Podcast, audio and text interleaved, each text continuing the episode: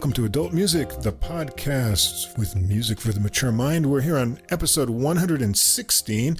And before I clicked the record button, Mike and I were discussing the problems of the world. Yes, we were. our own lives and uh, thinking of devious solutions to uh, make adult music uh, become dominant in uh, the music podcast world. And we still have no ideas about how to do that. So here we are again. here we are just talking about the music again. But but please, we do get a lot of gratuitous advice about how to do it that uh, we're obviously not going to follow. So. If you're a new listener, I'm your co-host Russ, and over there is Mike. This is Mike. Yeah. Do, do I sound bitter tonight? I don't know. It was, it was a rough week. That's all. I don't know. In classical music, I got I got some stuff I want to talk about here that's interesting, but uh, I don't know. I'm not as excited this week as I was last week with the really fantastic piano albums mm. that we heard. This week I thought, great. oh, choral music, this will be fun, but it wasn't, and organ music too. But uh, on the classical end, I mean, it was good, but it wasn't as great as last week. So mm. anyway, we'll go through it. I'll let you know when we get to well, that. I'll cheer you up with all mm. the hmm. cool organ jazz I've got after that. So. That was good. Yeah, there was yeah. some good organ jazz this week. I want to just mention you had passed on the Larry Goldings recording. Mm. Uh, this week, and I listened to that this week. And she sent it to me. I did like the oozing bass in it, but yeah. you made you made a good choice to okay. put these three instead of that one. I mean, that one, like you said, it's been reviewed. He's a pretty well known org- organist and keyboardist, yeah. so uh, that'll get listened to anyway. But uh, yeah, I, I, gotta say, I liked these more unknown okay. ones a lot better. Yeah. I think it's a nice little program, so I'm looking mm. forward to uh, getting to that when we get there. Uh, as part of our normal six recording program. Every week we bring you three classical and three jazz releases. And then for those, you can find links in the episode description. There's Spotify there, there's Apple Music there. Everything we'll discuss right at the uh, top. There's also a link to the full episode playlist. You can listen to all of it most of the time on Deezer when they don't forget the tracks. Well, I don't know what we're going to do this week because we got another, uh, yeah, well, next, next, week because, yeah, we yeah. got another like Deezer recording that isn't like complete. I don't know what's going on here. Anyway, that's our preferred CD quality streaming platform. And you can also listen to the podcast there. Get the podcast and all the recordings in the same place. Just look us up, username Adult Music Podcast. Now, if you don't see the full description or the links aren't active on whatever app or platform you listen to us on, you can always jump over to our host site, Podbean, P-O-D-B-E-A-N dot com. Everything's easy to follow there for all the episodes. If you enjoy the podcast, please do follow or subscribe wherever you listen to us and tell a music loving friend. If you take a moment, give us a ranking or write a short review. That helps us get listed in the recommendations and we can grow our audience that way. You can also come over and follow us on Facebook.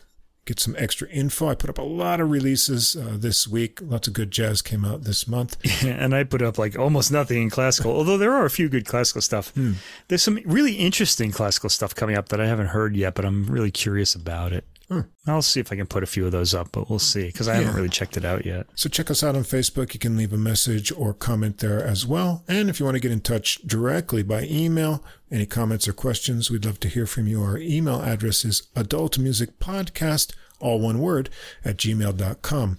We're also collaborating with a few other music related podcasts we'd like to recommend. You can find links to them at the bottom of the episode description and at the end of the episode audio. There will be little promos from each one. The first one is Tom Gauker's podcast, Something Came from Baltimore. It's a jazz, blues, and R&B interview podcast featuring interviews with well-known musicians and usually centered around a cool theme. There's also famous interviews and neon jazz by Joe Dimino, who interviews artists, musicians, and writers. And then the same difference, two jazz fans, one jazz standard.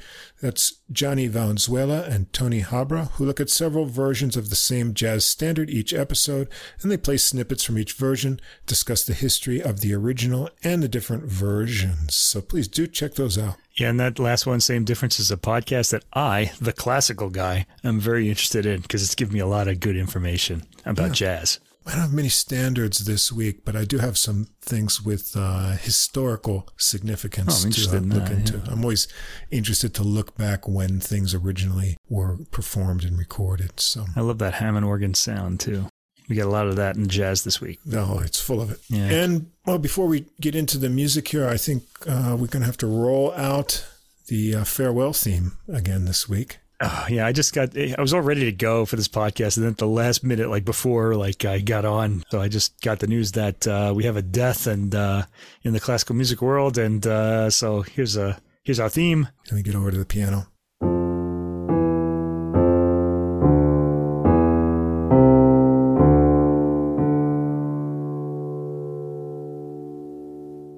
And this week we lost Ingrid Haebler, the Austrian pianist who was known as Madame Mozart due to her exquisite interpretations of Mozart's music. She died last week on 14 May. So while we were doing this uh, recording last week on the, Oh, wow. the piano recording, you know, we did a piano episode too, which is kind of interesting. And she was 96 years old, so that's a good long life. I want to say something about this. It seems to me, in classical music anyway, pianists and conductors seem to live a very long time. And I have a theory about why this is. Now, if anybody's ever done Tai Chi, they say that Tai Chi, like uh, the, the resting pose where you have your arms out, is supposed to allow your chi energy to flow, and that gives you longer life. And that's pretty much the position that conductors and pianists spend most of their working life in. So uh, I'm wondering about that. Anyone wants to write a thesis about that? Well, or check one. into that? Do it up. you know, it's uh, it's another my, one of my wacky theories. Well, I think music in general keeps you uh, young and keeps your brain active anyway. And well, I think it see. depends on how you live. I mean, classical musicians tend to live pretty clean lives. I mean, the technique that's uh, required, like you know, Hmm. sort of, you know, you have to kind of. It's it's almost like uh, being an athlete. You know, you have to kind of stay Yeah. healthy or take care of your body, at least in the in the sense of you know your brain, Right. you know, and uh, hand coordination and things like that. And that requires some uh, some work. I think I saw that uh, Ron Carter is 86. Yeah, that's amazing. And this week, uh, George Coleman just put out a new live recording on Cellar Live, and he's 88. There, there are a lot of very um, aged um, jazz musicians too, which is nice to see because Because in they the used to not make it. they used to not make because they were all like on heroin or something. Yeah. You know, they would just kind of die these early Yeah, deaths, which was really sad. They were all legends. But now, yeah, a lot of them are living to be very old, which is nice to see. Yeah, and staying active. That's great. And staying active too. Well, that's I think that's part of it. Yeah. You stay active, you just live longer. I mean, once you feel like uh, people don't need you anymore, you Yeah. just don't. You know, some, so, something happens to you, and you just kind of shut down, and that's the Yeah. end. I, I see that with um, there's a there's a Catholic priest here in um in uh, Kyoto where we live, um, Father McDonald, who's uh, oh man, he's got to be he's got to he's got to be closing in on 95 by now. And uh, just after a mass, he once um I don't know that he's doing mass anymore, but um he was just surrounded by people like baptizing babies and stuff like this. I mean, they all need him, so you know, I think that just kind of keeps him going. Right. You know, that that sort of thing. I was kind of observing that. So Hmm. stay useful, people. Right. That's what we're doing with this podcast. We're staying. We we intend to be doing this into our nineties. So it will be talking a lot slower then, but that's okay. We'll still be listening. Hopefully, my hearing will hold up. You know, we'll see. Okay, so Ingrid Haebler, rest in peace. I should Rest say. Okay, so let's see. So Haebler, and let me say a little more about her. She was the quintessential Viennese musician, exuding warmth, clarity, and poise. This is an article I read about her. And she also had the wit and imagination to compose and perform her own delightful cadenzas. She was really famous for her Mozart playing, but she played everything from Bach to Bartok, so mod- modernists, and that was pretty much her repertoire. Now we think, uh, oh, she didn't play anything past Bartok, but remember, she was 96. That was her era. and Right. that, you know, modern pianists play music from today as well. So maybe we'll hear some of that in the future too, because I've got another good piano recording coming up soon. All right. Are we getting into this? We're going to start out with some new recording of very old music this week, I think. A new recording of very old music. Okay, now I picked this one because it's um an Italian composer. I just love Italian Baroque. It's there's something about it to me. It just kind of it just feels like a new world coming into being because before the Baroque there was the uh, Renaissance era, mostly masses, polyphonic music, and Baroque music was polyphonic as well. But the Baroque was invented in Italy. It pretty much started around the year 1600, and uh, Monteverdi was the first great Baroque era composer. Now, I want to inform people, I'll give you a little bit of history. The word Baroque was, um, it means like a, like a misshapen pearl. So it implies something ugly. It, it kind of means it's the word that Renaissance era composers would apply to this new kind of music. Ah, that music, it's so awful. It's ugly. It's Baroque. Okay, but they just kind of they just kind of went with it. I guess I guess jazz is the same way because it was kind of I think the word jazz J S S Right. Was like an insulting term I guess to uh, describe this music, and then they just took it on And uh, now it's a very cool word. You know, it's got two Z's at the end. I think it's it's uh it's rather unique. I really like that. But anyway, the Baroque era they kind of was the same sort of thing. It was something new and something kind of unwelcome to certain composers, but it took off and dominated uh, European music for 150 years. And a little bit after that, too, until the death of Bach and the rise of uh, classical era music with Haydn and Mozart. Anyway, this composer that we're talking about now is going to be Girolamo Frescobaldi. What a great name. you know. Anyway, this is his uh, Fiori Musicali, or organ masses, and these were um, published in 1635. Now, that's the early Baroque. Um, Bach was born in 1685, so this is what, 50 years before Bach was born. So this is still the days when the Italian Baroque was the new thing and it was dominating everything. This is played by Richard Lester on the organ, and that was something that drew me to this recording too. I've heard uh, Richard Lester, uh, some other recordings that he's on, and I really like his playing. He tends to play organs that maybe they're not really old. This one was um, built in 1983. Yeah, it's the organ at St. John's Church, Totnes, Devon, built by William Drake Limited in 1983. But it has a very old kind of sound to it, and that always attracts me. He's basically the only player on this, but it's also credited to the Greenwood Consort, directed by Mark Bennett. But all they really do is um, a few Gregorian chants to um, fill in the, uh, the bits of the mass. And this is on the Somm Recordings label. Now we did a re- recording of them early by them earlier of um oh who's that guy the Israeli guy Borenstein Nimrod right. Borenstein and he was on the Somm label and we really liked that recording so I thought oh and they actually um, gave us like a, a like or something yeah. like that on Facebook. They were they responded to us, so we were happy about that. And I said, "Oh, we'll have to give another recording of them." And this Frescobaldi one was available. I thought I would do this. Okay, so Fiori Musicali. It's uh, was Frescobaldi's last work. Now I mostly know him for his like keyboard or harpsichord music, so I don't know much of his organ music. And I thought this would be great. The organ mass in which choir and organ alternate. Well, it's not really a choir, but um, this dates back to the early 15th century or the 1400s, 200 years before these masses were written. And after the year 1600, the credo, this is really interesting. The credo, the, you know, I believe in one God, the Father mm. Almighty, that prayer, was forbidden to be sung in church and was notably recited aloud. Uh, there's a lot of really interesting uh, church history that you can learn uh, via music. So there you go. Anyway, one of the things that it kind of uh, we were talking about Deezer, and uh, one of the things that annoyed me about uh, this particular release on Deezer is they um, called this Fiori Musicali excerpts, uh-huh. and uh, it's really not excerpts. I mean, these are all the organ music for the complete masses, but certain tracks were left out because right. of, um, you know, for example, there are lots of settings of the Kyrie, and the organist gets to choose which one he's going to use on any particular day. But um, they're fairly com- complete as far as we're concerned. Well, recently on Deezer, we get excerpts from lots of things. I know. Yeah. We, we have this, I don't know, Deezer, and it's, it's all classical too. The jazz is okay with them, but uh, some classical releases, and this has been happening pretty consistently. Yeah. A lot of the classical releases are uh, missing a track or an entire work.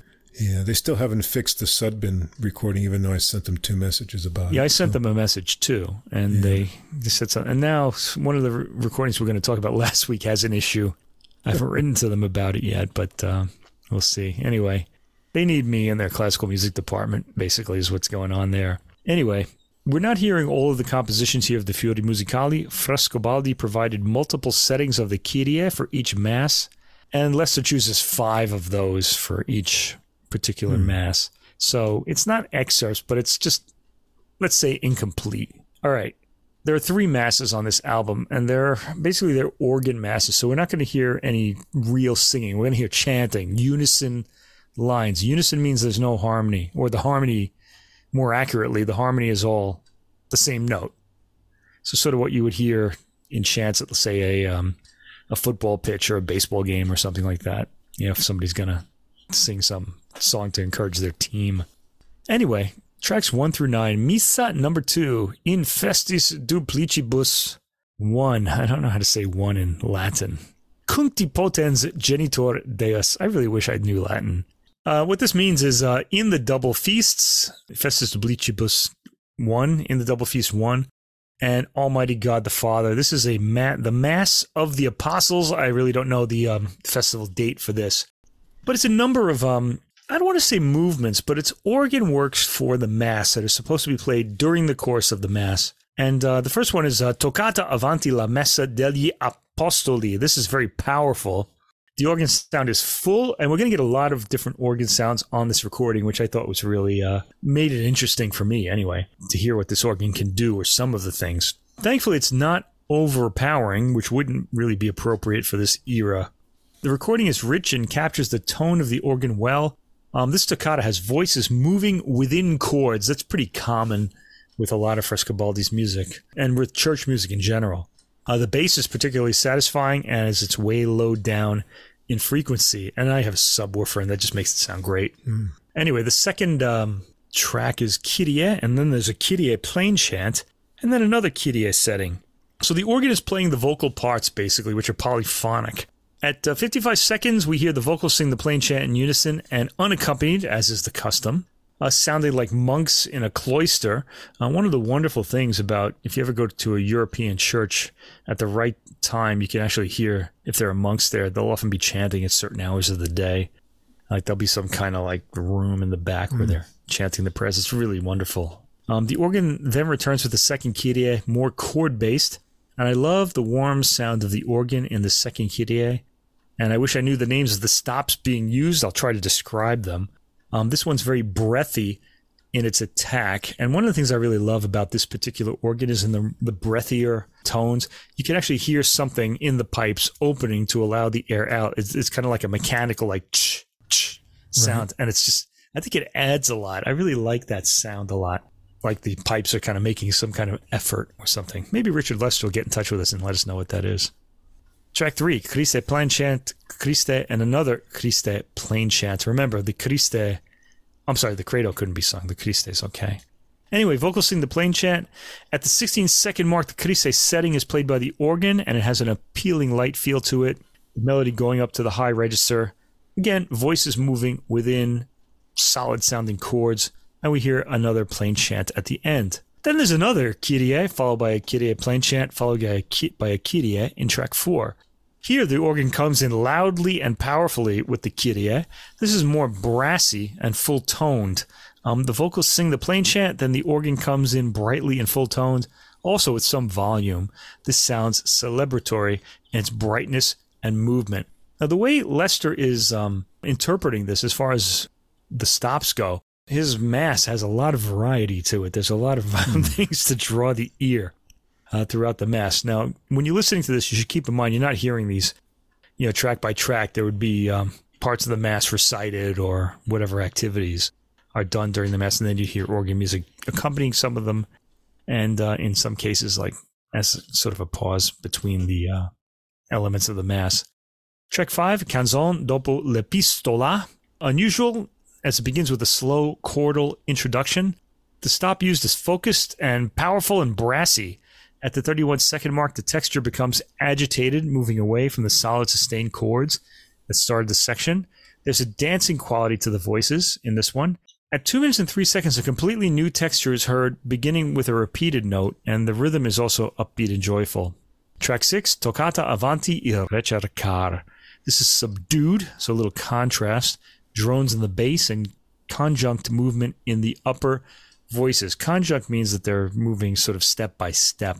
It's there are no real leaps in the uh, melody or harmony, and uh, that it's kind of comforting to hear music like that. The organ stop is breathy, and perhaps um, named after a wind instrument, with a gauze feel over the tone.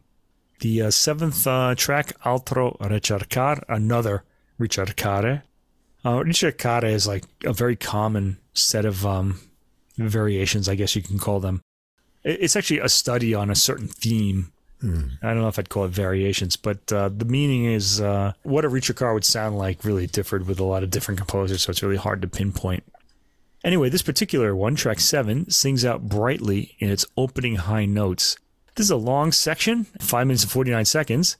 Uh, most of the tracks on this album are 3 minutes or less and it continues with moving voices with long held chords. Uh, Ricercar is exploring a motif, as this one does, and it gives a sense of solidity to this um, theme. Track 8, Toccata per l'elevazione, the l'elevazione is the elevation of the host during the Mass. Uh, Christians will know what I mean. This is reflective in mood, it usually is. And there's a toccata that follows this called uh, Ricercar con obbligo del basso come appare, which isn't on the CD or streaming uh, for some reason. I mean, they could have put it on streaming, but they didn't. But you can apparently hear it at Somm's website. I didn't actually check that it was there. Anyway, just so you know, if you're sort of an academic and really need to hear like everything that was recorded for this album. There's a breathy attack on this track, a sound I really love on the organ. I could listen to an entire album of this particular organ stop. I really love it. And this one sounds particularly good. You can hear sudden breaths of air on the pipes as the note is pressed down, which I also love. It gives the organ an antique sound. You know, those new big powerful American organs are kind of they don't really I don't know if they do this sound. This sound mimics the uh, the very old organs that you can Right. sometimes hear in Italy. Anyway, track nine, Canzon quarti toni dopo il post comune. This this is after communion. A dancing full toned brassy sound with quite a bit of gleam on it. It's mostly played in the upper register with middle registers providing the anchoring bass tones. Some subtle low bass peaks in at times. At 57 seconds, the stop is changed and we get a breathier tone with the playing in the middle register. It ends brightly back in the higher range. So, one of the things I'm noticing about this recording so far is between tracks, there are a lot of there's a lot of variety of of um, tone or timbre, let's say, in the organ, and that makes it really interesting for me. So, I really enjoyed that particular mass, and really this entire album. There's a lot of um invention in the music and also in uh, Lester's approach to it. Tracks 10 through 17, Missa number 1, In Dominicis infra annum orbis factor. This is for um, an ordinary Sunday Mass. It just means um, for um, Sundays in the year. Toccata avanti la messa della domenica. So, messa della domenica would just be an ordinary Sunday Mass. This one's in Dorian mode, and it's a. Hmm. I love modal harmony. It's a brief toccata with voices moving within chords, some rich bass pedals on the bottom end. The Kyrie, Kyrie plainchant Kyrie, has a breathy, gentle attack. It's very solemn. It's an appealing setting. It's got a droning note in the mid range as the bass moves, which is a little unusual. Uh, the Kyrie plain chant is heard, then the second Kyrie, more melodic than the first, played with different stops pulled, but still gentle and solemn. Track 3, Christe plain chant, Christe and Christe plain chant. The plain chant is heard first. Uh, the organ setting features sustained notes in the mid range as the lower and higher voices play melodies. It's a solemn sound played rather softly. By the end, there's a pedal bass anchoring the harmony. The Christe plain chant is heard again, this time with a different melody. And track, f- uh, the fourth section, that should be track uh, 13, Kyrie, Kyrie plain chant, and Kyrie. We have another Kyrie. A high drone accompanies moving bass and mid range voices playing melodies. I do like the way Frescobaldi just puts the drone. Usually it goes in the pedal and the bass end, but um, he'll just put it anywhere in these pieces. And I found this really interesting. We hear the Kyrie plain chant, then another setting of the Kyrie in full organ voice. The attack is solid, tone is bright. The fifth section, Canzon dopo l'epistola, track 14, has a dancing rhythm. The melodies are pretty lively. They're played polyphonically as in a fugue. There's a cadence at around the 50 second mark, then an extreme register change as we move to the twinkling high range of the organ. That whole kind of almost electronic sound that the high end of the organ makes makes you think of twinkling stars for some reason. It just feels like really high up in the in the heavens to me. And I think the uh, composers who wrote for this instrument probably thought so too.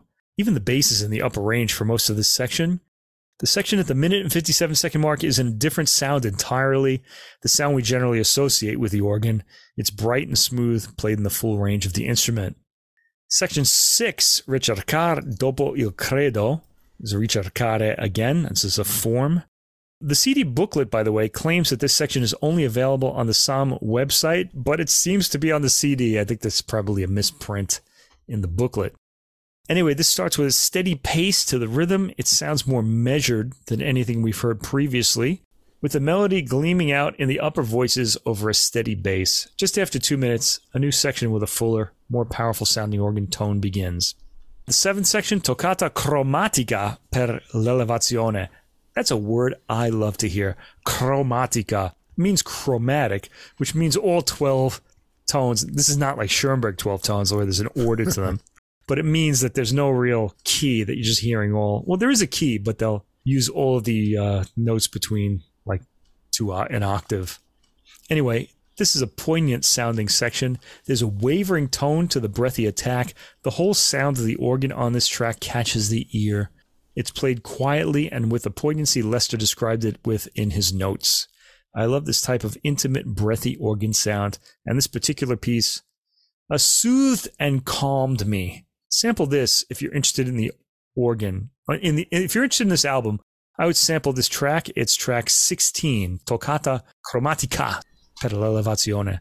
And uh, by the way, if you're a fan of this sort of thing, listen to Bach's Chromatic Fantasy and Fugue, and you'll see why I love chromatic music so much. it's really interesting. Anyway, the last section of this particular Mass, Canzon post il comune, so this is the song after communion. We have a breathy, fluty tone here and a cheerful dancing melody, which is uplifting. The sound changes to a brighter, brassy tone at around the minute and 20 second mark, and the music becomes less rhythmic and more melodic. A more dancing rhythm starts in the same tone at the three minute mark as the piece cheers up again and ends on a positive, feeling chord. And we need that positivity these days, don't we? for sure. Yes. Solidity, positivity, tonic notes. I love it. The 20th century did away with a lot of this. So this I think this is part of the reason why we like this old music so much because yeah. there is a sense of arrival and solidity to it and that makes us um, it just gives us a sense a, a, feeling that we have a center, I think, right. or that there's something holding down things. Anyway, tracks 18 through 27 is the third mass Missa number three, Infestus Beate Maria Virginis cum jubilo. This is for the feast of the Blessed Virgin Mary. I don't know the feast day though. Anyway, the first track is uh, Toccata Avanti la Messa della Madonna, the toccata before the Mass. This is a majestic sound. Uh, the brief toccata has an appealing rising figure leading into droning chords with cascading figures in the middle. Second section, Kyrie, Kyrie plain chant, and Kyrie. The first Kyrie is rather slow and methodical in its unwinding. The attack is a bit cushioned, uh, but the timbre is bright. There's a plain chant, and then the second Kyrie has an even softer attack and is played in the lower end of the keyboard. I do like the way Richard Lester, as the uh, organist, keeps us guessing as to what sound he's going to use in the next section. I really rather he, you know, was always kind of, con- you know, trying to guess yeah. and sort of uh, anticipating that, and it made this album really interesting to listen to. The second Kyrie is contemplative and rather slow and much less bright than the opening Kyrie. Uh, section three, this is going to be track 20. Christe plain chant, Christe, Christe plain chant. Starts with the plain chant. The organ Christe, Christe, sorry, has the light, heavenly, spacious sound that arpeggiated figures in the high end of the keyboard produce. It's a very churchy sound. The Christe plain chant is heard again in a new melody. Yeah, if you ever go to Italy, and uh, for example, you can go to the um, the Basilica, I mean the um, the Duomo in uh, Florence, or really almost any city, and you see the um, the statues of these um, saints or holy figures, and above them there'll be the starry vault. Um, the starry vault is like a symbol of heaven that that's where they are. They're like in this other plane. So um, I feel like uh, this sound on the organ is the equivalent of that sort of image in the arts. So if you happen to be in Europe listening to this, check that out and think about it. It's, it's I don't know. I feel like it just kind of lifts me up a bit just to even hmm. contemplate this sort of thing. Anyway, track 21. This is section four. Kyrie, Kyrie, plainchant, Kyrie. This has full sounding chords. The first Kyrie played mezzo forte, and they characterize the opening Kyrie we hear the Kyrie plain chant in a melody reaching to a higher, soaring range of the voices. A full tone after the chant is played forte with a brassy, bright sound. Fifth section, track 22, Canzon dopo l'epistola, uh, based on a flamenco dance tune from the Low Countries, which we think of as the Netherlands. There's a missing Ricercare dopo il credo that's only available on Somm's website here. Uh, this is a dancing song that opens in the very high range of the organ with a bouncing repeated note followed by a dancing melody. There's counterpoint in the lower voices. It lifts the heart with its charming themes. At a minute and 40 seconds, a lower, more deliberately paced version of the song begins again with contrapuntal lines. Sixth section, track 23. Am I counting these tracks right? I hope so. Toccata Avanti, Il Ricercar, starts on a low bass keyboard note, which is possibly a high pedal. It, it sounds like it's in the keyboard range, though. Um, but the melody line starts at its highest point and works its way down the keyboard, settling into a high melody afterwards, and has a soft attack. Next track, 23. This is section 7. Ricercar con obbligo di cantare la quinta parte senza toccarla. Got that? Okay, let me explain. Lester remarks it's unclear what text is supposed to be sung here. So, what this obbligo di cantare, cantare is to sing. There's a required singing part, is what this means. Richard Lester remarks in his notes that it's unclear what text is supposed to be sung here, but let's just suggest the words Ave Maria seem appropriate, and that's what he has the uh, choir sing in unison again. There's no harmony.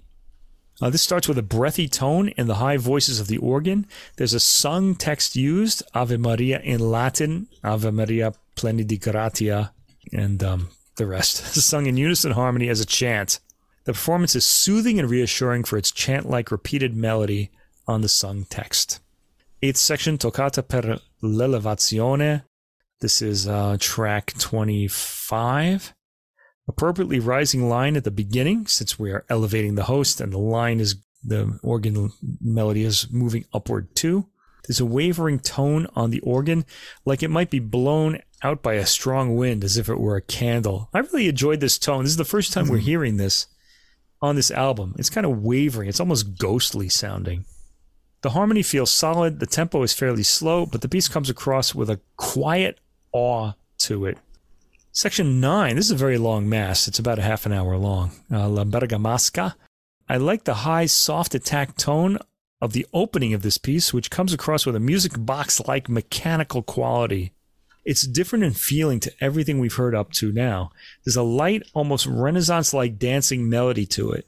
The variation comes in the middle voices with contrapuntal lines. All variations in the 5 minute and 45 second track change textures, and the organ can produce a lot of them. The textures contrast to such an extent that it's easy to follow each new variation on the theme. It's very appealing. At 3 minutes and 20 seconds, we even get the ghostly, wavering tone again, followed by a completely contrasting, almost fairground like full sound. That's um, track 26, and I'm going to recommend that you sample this track as well. It'll give you an, an idea of what you're going to hear on this album because I think uh, Lester goes through all of the sounds that he uses on this album in this one track.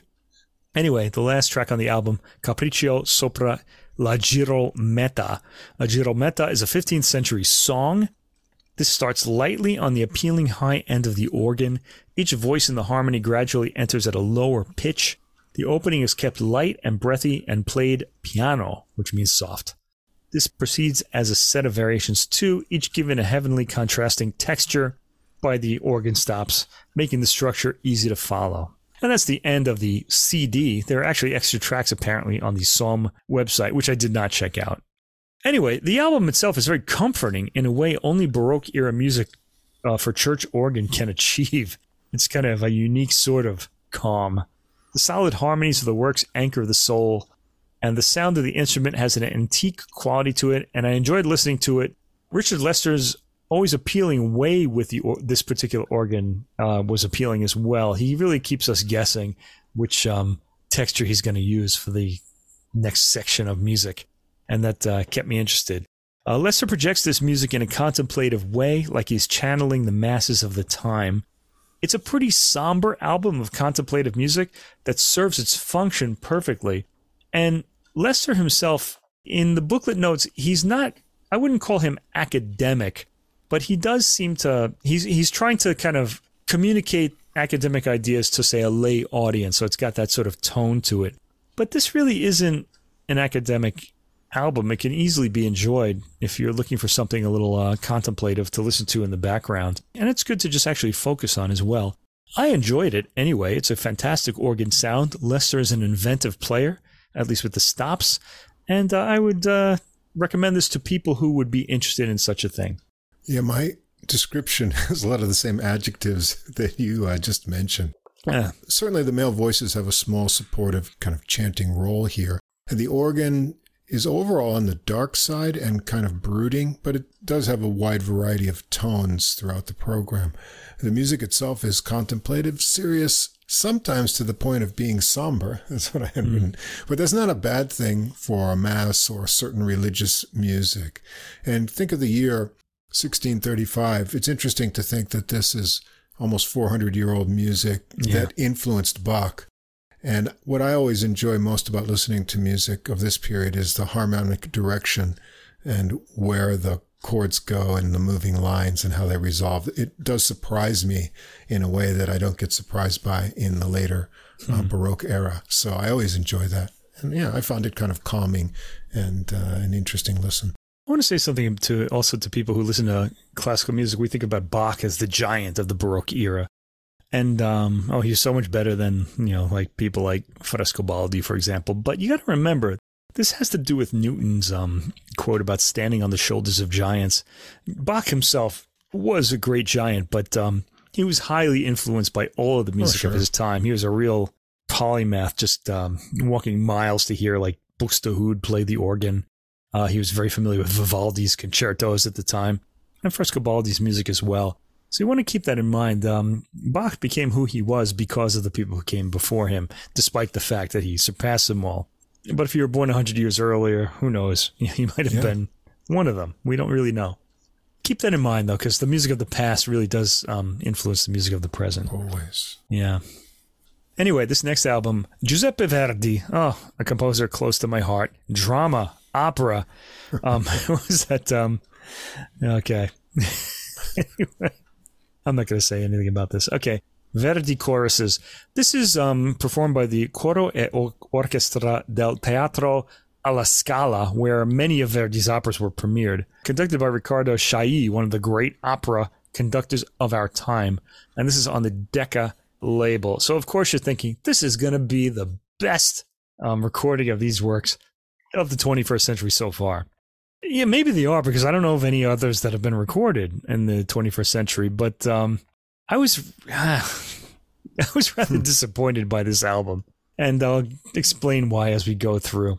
Anyway, one thing about Verdi is he was very concerned with character in his operas and wanted every aria and every chorus to match its character and situation perfectly. Um, these choruses demonstrate that well, but the problem is they're taken out of their context in the opera. And here mm-hmm. they kind of sound rather samey, let's say. okay, there okay. are character differences, but uh, having them one after the other, I don't know that this works well. Although, if you really love them, you're going to want to be able to isolate them like this anyway. Anyway, in the uh, booklet, Paolo Gallarati wrote the evocative booklet notes for the CD. I'm going to refer to them for my summaries in the context of these choruses, and I think that's the best part of this recording, where his um, summaries. Although the uh, English um, translator leaves a little bit to be desired, and I'll um, explain why in a minute. Okay, the first track is from the opera Nabucco. Now, Nabucco is King Nebuchadnezzar. Uh, you you would never guess that, right? But uh, Nabucco sounds a lot better, I think, than Nebuchadnezzar. Anyway, this is from Act One. Gli arredi festivi giù cadono infranti which means um, throw down and destroy all festive decorations. This is kind of a depressed sort of um, chorus. In this part of the opera, Nabucco, uh, here the Levites are sitting in Solomon's temple and invite the virgins to prayer with a solemn religious chorale. The women then pray sweetly above flowing harp notes. Anyway, this album has clear sound from the bass all the way up into the high range. So you can hear everything that's happening. The brass sounds very clear too. Everything does. The recording, however, is very top heavy. The bass doesn't really explode out of the speakers in loud sections. And I feel like that um, kind of holds back some of the power that these choruses can have. The recording doesn't sound as luxurious and rich as it can. There's a lot of fantastic brass in this that would really um, appeal to us. It's a clear recording. It's recorded for detail, and the the chorus and the orchestra, and especially the chorus, are placed pretty far away. I think from the microphones. I understand why. Um, the voices. Um, you don't want to um, overpower the orchestra during the fortissimi, and there are many on this album. Uh, the characterization from and La Scala is um, first rate in this particular piece. Um, the transition from the explosive opening to the priest chorus to the Virgin's prayers are well wrought. That's not going to be the case throughout, though. This album starts well, although I'm already kind of not so happy about the way the recorded sound is coming across. It sounds a bit distant to me, and the bass doesn't really register as strongly as I'd like. Anyway, the second track, oh, this is great. Nabucco, Act 3, Va Pensiero, Sul Ali Dorate. This is uh, an aria that every Italian knows, mostly because a lot of Italians want this to be Italy's national anthem, and it's not. and I think if this were Italy's national anthem, they would win every sporting event they ever played, um, and maybe would have um, done better in uh, World War World Wars One and Two.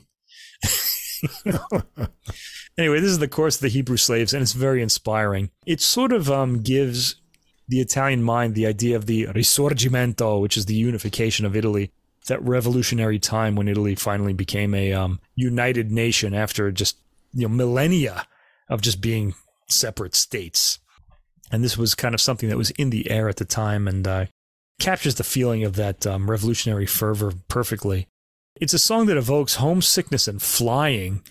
And Chailly and the La Scala Orchestra and Chorus uh, were really born to perform this work. I like the brass sound before the choir begins.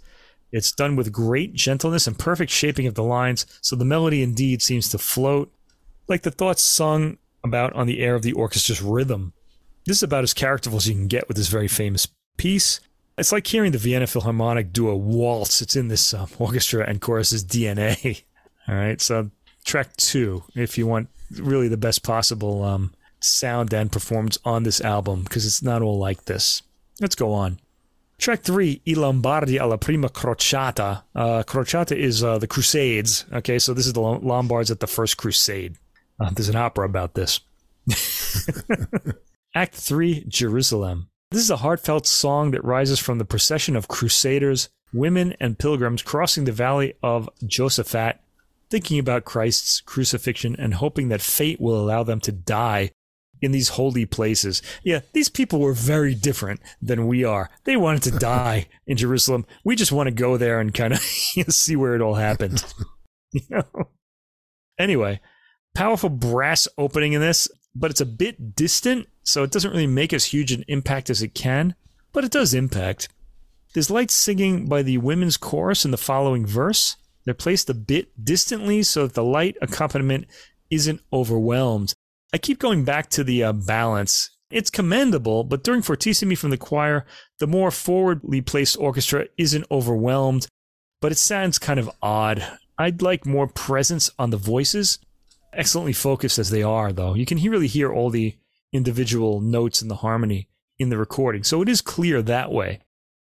Um, I should mention Chailly has a re- reputation for fast tempos. I have his Brahms and Beethoven um, symphonies um, albums, and he conducts them all pretty fast. Um, but in this case, um, that's not happening.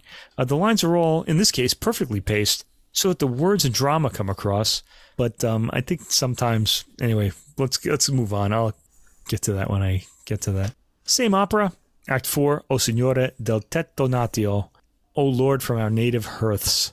This embodies a similar homesickness to Va Pensiero, so it's kind of a similar sort of um, sentiment. The chattering flutes vaguely recall a distant Arcadia, which I guess would be a perfect sort of place beautifully paced, but there hasn't been much variety so far on this album. Uh, it's enjoyable, nevertheless, for those familiar with the operas, but as a program in itself, I'm hoping we'll get some contrast to break up the pattern of longing choruses. This work is excellently paced and sung. Next, we get to the uh, opera Ernani, and this is the prelude, so there's no voices here. This points uh, towards the intimacy of individual tragedy, and we hear the lead character's leitmotif in this. This is an instrumental break from the uh, voices. It's stirring, and we can focus on the orchestra, which sounds absolutely plush. The bass is a bit richer here, but still doesn't impact. It's a good balanced sound that doesn't overpower, and Chailly does the Verdian rhythmic lilt especially well. Ernani Act 3, Si ridesti il leon di Castiglia. The Lion of Castile rises again. And here, the uh, march rhythm offers a universal cry of rebellion against the oppressor, an incitement to battle, release from slavery, victory or death, and the long for triumph or freedom. Um, this chorus became a symbol of patriotic revenge in Risorgimento, Italy. One of the reasons like Verdi was so popular in Italy because he was sort of um, a revolutionary figure. This has a stirring opening with repeated chords providing rhythmic motion. The chorus is a bit bolder than the preceding and it's very brief. Track 7, Don Carlo, an opera that I really love. It's really powerful. Act 3, Spuntato ecco il di d'esultanza. All right. what this title means is this is my inter- my uh, translation is the day of joy has suddenly appeared. Spuntare means like when something just pops up or appears or you know by surprise or something like that. You can say like um, there's a famous um, lyric in Rossini's uh, opera Barbiere di Siviglia, "Spunta la bella aurora." So the um, the sun spunta in the sky. It just suddenly appears in the sky in the morning. The booklet notes um, translated as "This happy day is filled with joy," which eh, it's kind of close, but the happy day is filled with joy. I think it's a bit redundant because, of course, a happy day would be filled with joy. Hmm. Anyway, it's an odd translation. There are going to be a few more of these. Anyway, this comes from the scene in the opera of the coronation of Philip II in front of the Cathedral of Valladolid, where an auto da fe ritual is taking place for the heretics identified during the Inquisition, sentenced to be burned at the stake. Verdi's music evokes the oppressive nature of Philip, his court, and policies, while the king himself struggles under the oppressive weight of power. The people sing the praises of the greatest among kings to fanfares and bells before the atmosphere changes to a leaden funeral march sung by a chorus of monks. That part is very cool, by the way. Accompanying those convicted by the Inquisition to their deaths. Verdi presents the repugnant image of this abject, repressive barbarity using gloomy orchestral timbres with an ominous throbbing from the uh, double basses, supported by bassoons, trombones, bass tuba, which has a great sound in this, and timpani and rolls of bass drum that seem to come from the bowels of the earth. Yeah, if the recording was a little more forward, but um, it does sound pretty cool though. The opening is filled with cymbal splashes and fanfares from the brass. It's joyous and contrasts well with the darker trudge of the march, sung by bass voices with some excellent low brass playing foreboding tones. Chailly and the choir put across some tangible darkness here. When the voice of the people come back in at the four minute uh, mark, there's a distant brass fanfare, which the closer orchestra echoes. Much of the material here is kept in the distance, I guess in this case, indicating some activity occurring far away. Uh, there's a bold ending with a bass drum rumble under the brass that's felt but not clearly heard. The next three tracks come from the opera Macbeth, based on, of course, the Shakespeare play. Act 1, Che faceste dite su, is sung by the witches at the beginning of uh, Macbeth. Both choruses from Macbeth are sung by the witches. Here, these have fragmented, mocking, unpredictable qualities that depict the characters of the bearded women, who Verdi stated must be vulgar, yet bizarre and original. So this starts with rushing rhythms indicating unease. Um, we've heard this sort of thing in like earlier romantic German opera. And uh, the bass drum registers well here, but is not powerfully felt. When I say German opera, I'm thinking of Weber's Der Freischütz when he's in the uh, the Wolf's Glen with um, the the devil there. He, he uses similar figures. This has all women's voices sung together in harmony. Verdi's choruses tend to fall in certain recognizable patterns, and that happens in the second half of this um, particular chorus. It's dramatically effective in the opera, though, and it's well done here. Track 9, S'allontanarono. Um, we get more of the eerie strings, sounds from the uh, previous era. Rushing string figures accompany the chorus, and at the end, a quick dotted eighth rhythm is used in the vocal line, giving the forward thrust. Okay, we go ahead to Macbeth Act 4, Patria Oppressa, which means um, my, um, my oppressed country.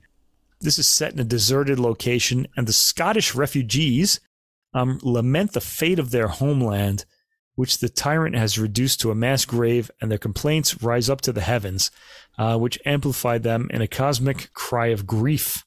A series of orchestral figures and vocal exclamations above a texture of mournful calls is paired with the concept of the funeral bell, evoked metaphorically in dismal peals throughout the orchestra. Can can I say something about this? This whole idea of my oppressed country, of other people taking it over. This was like normal life for most of history.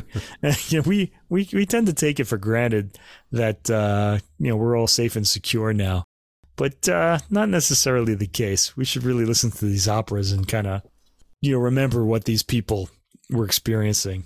You know the um, not just the characters, but the people in the audience as well in some cases. Anyway, we've been hearing a lot of brass on this recording. Here it's ominous, and the bass drum provides a sinister feel. A string pizzi have good presence, as do the weeping string figures that follow at a minute and 30 seconds. The chorus enters in a hushed tone, singing Oppressed Land of Ours. Uh, the words are Patria Oppressa. Um, the hush of the chorus and orchestra is again distant, well caught, and especially well evoked. Um, the entire chorus maintains that hush with a few well timed, dramatic forte moments. Track 11, and here's where the whole album for me starts to go wrong. I mean, it's already just okay, but we get Il Trovatore, Act 2, Vedi Le Fosche Notturne Spoglie. This is more famously known as the Anvil Chorus, and it's something we've all heard if we've watched um, Bugs Bunny cartoons when we were kids, because it was um requ- it was um used on that. The the title means "Look, night's dark cloak is removed," and again, this has a bizarre English translation in the uh, track listing. It's probably the most famous chorus on this album, maybe with the exception of Va Pensiero, but uh, for Italians. But for the rest of the world, it's probably this one. Um, the opening comes across with presence. The anvil chorus is first heard in the first minute, and it's done with power and a heavy rhythm. But I have to say, sparks don't really fly here. The strings are well caught. I feel like the orchestra overpowers the chorus unbelievably because the chorus is singing really loudly. Those hammers will be heard no matter how loudly the chorus sings, so I don't think this should have been uh, thought about too much. The work might come across more effectively if the tempo were a bit faster, it sounds like too much care is being taken with the tempo here. Or perhaps the orchestra and the chorus have sung this so many times, probably, that they're just not interested anymore. I'm not really getting any energy from this. Okay, it sounds good though. The clarity is all um, fantastic, but um, yeah, I don't know. I don't feel it's like it's a very inspired performance. Anyway, track 12, La Forza del Destino, Act 3, Nella Guerra e la Follia. Oh, truer words have never spoken. Um, war is folly. Anyway, this is a tarantella, and the music is uh, instilled with a distinctive hint of local color and its rowdy, witty, stylized working class cheer. In this scene, at daybreak in a military encampment near Velletri, the vivandiere, and vivandiere are people who follow an army and sell provisions to the soldiers. Okay, that, that happens anymore, but in the 19th century and before it did. In English, the English word for a vivandiere would be a, a sutler, S U T L E R. I wonder if I pronounced that right. Here, um, the vivandieri take the new recruits by the arm and lead them in a bouncy, spirited dance, praising the war and the other similar opportunities for carefreeness that it offers. Yeah, we don't really think of war like this anymore, but at the time, you you weren't limited by social rules. I mean, we don't really live under too many social rules these days, but um, you know, war, despite the bloodshed, it was a time for um, I guess doing what you wanted. It was a release. Anyway, Chailly captures the happiness of this chorus well in his pacing. Uh, the tempo might be a bit slow, but it's helpful in keeping the choral voices together. It's pretty short. Okay, the most majestic uh, chorus on the entire album is coming up from the opera Aida Act 2, Gloria al Egitto al Iside. Iside is Isis. If you know this opera, Act 2 is entirely almost sung by the chorus. It's like a big sort of um, victory hymn. It's monumental and matches the monumental staging of this opera. This is really grand opera at its grandest.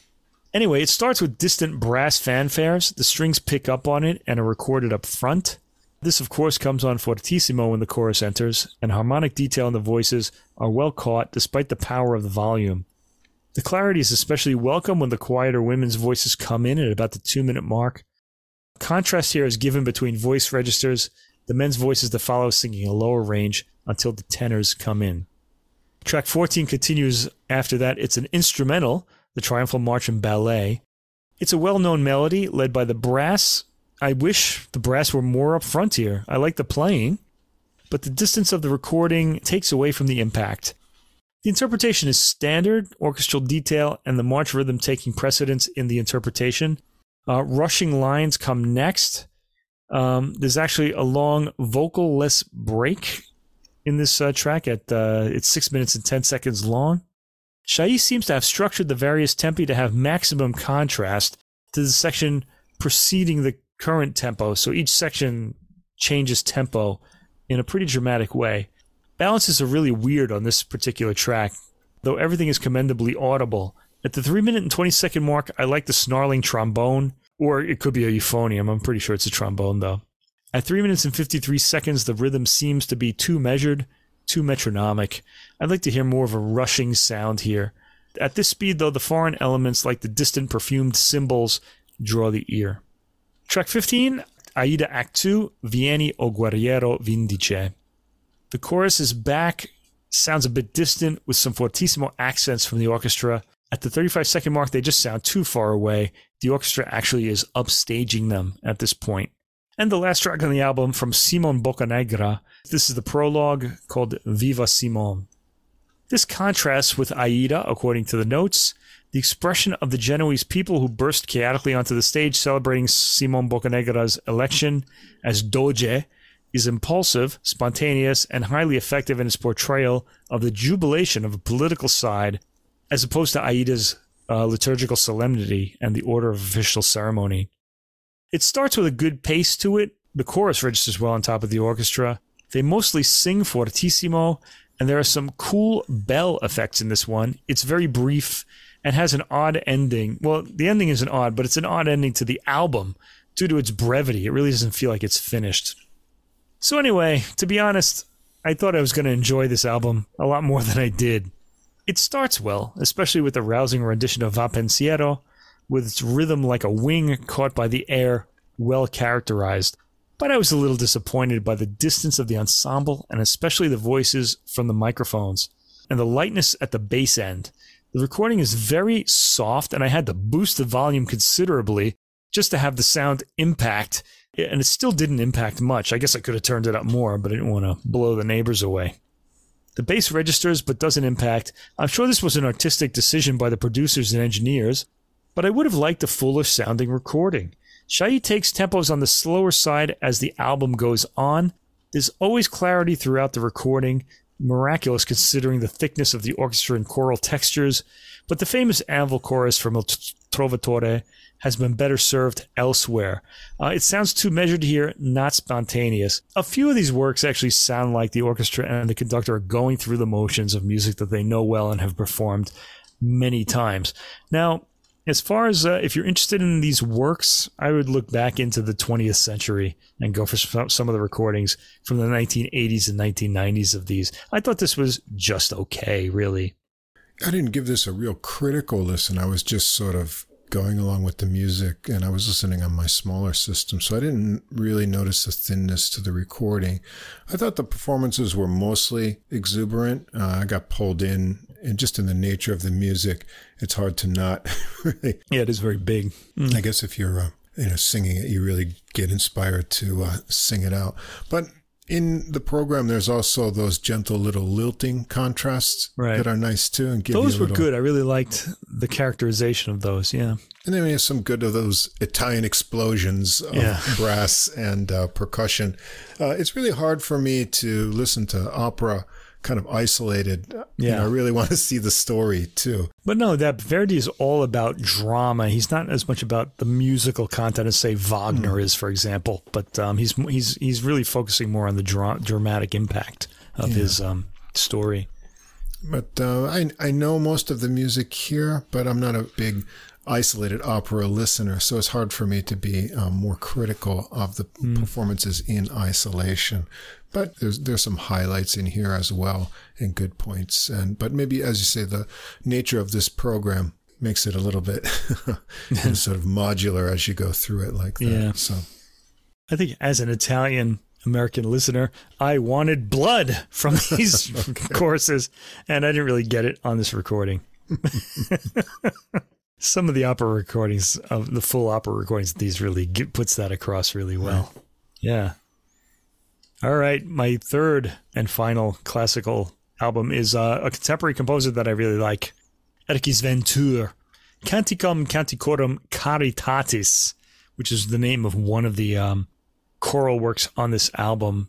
This is an album of choral works by this Estonian composer. Now, when you think Estonia, you might think Arvo Pärt, and you'd be correct. Uh, they're both mm. Estonian, but Tüür sounds absolutely nothing like Arvo Pärt. He's a lot more adventurous as far as um although Pärt is adventurous in his own way, but it's it's very mm. a very kind of quiet, almost holy sounding music from Pärt. Tüür's is more he's he's inspired a lot by rock music, but that's not the case on this album, um, which I'll kind of talk about more. This is um, performed by the Collegium Musicale Chamber Choir, conducted by Endrik Üksvärav, who's Estonian and studied trumpet and French horn, hmm. as well as I guess conducting.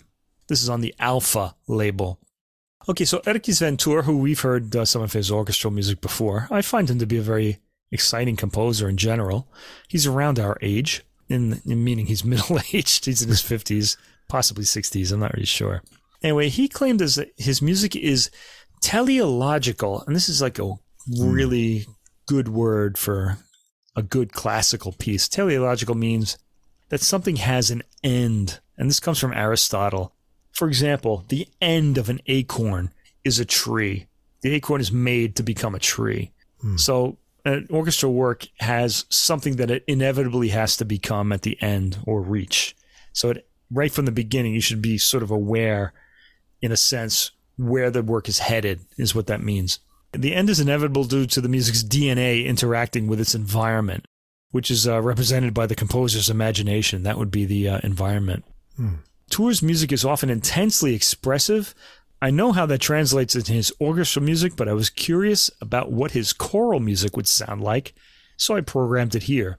Tüür also requires that the words are always audible in his music, so um, he would have been a good church composer back in the Renaissance era because they were mm. demanding that after all the polyphony that was happening. Even when there are richly decorated melismatic voices, he thinks the uh, words have to be understandable. And he structures the work according to the words. Now, all the words are indeed um, understandable on this album, but they're all in Latin. so I mean, if you don't know Latin, although they're not all in Latin, actually, no. this first piece is uh, Triglosson Trishagion, which means three languages three times holy. And this was written in 2008. And this is um, related to the Orthodox Christian tradition, and it's sung in, there's a verse, and it's sung in Estonian, and then it's sung in Russian, and then finally in Greek. Now, mm. this has to do with the Orthodox Christian tradition, which was originally Greek, and this is the Russian Orthodox Christianity with the icons, and Estonian too, which would be um, Tüür's um, nationality. Tüür uses various style references with the various languages. And you got to remember the work is structured according to the words. This will really become obvious if you listen to the album. There are three prayers in the text said in three different languages. So we hear the same prayer three times in a different language. It starts in Estonian the writing is fairly traditional with harmonized vocal lines. The harmony is pretty comfortable to the ear, being fairly traditional. The occasional dissonance just adds spice to the texture and makes me want to go to an Orthodox Christian Mass if they're going to play music like this.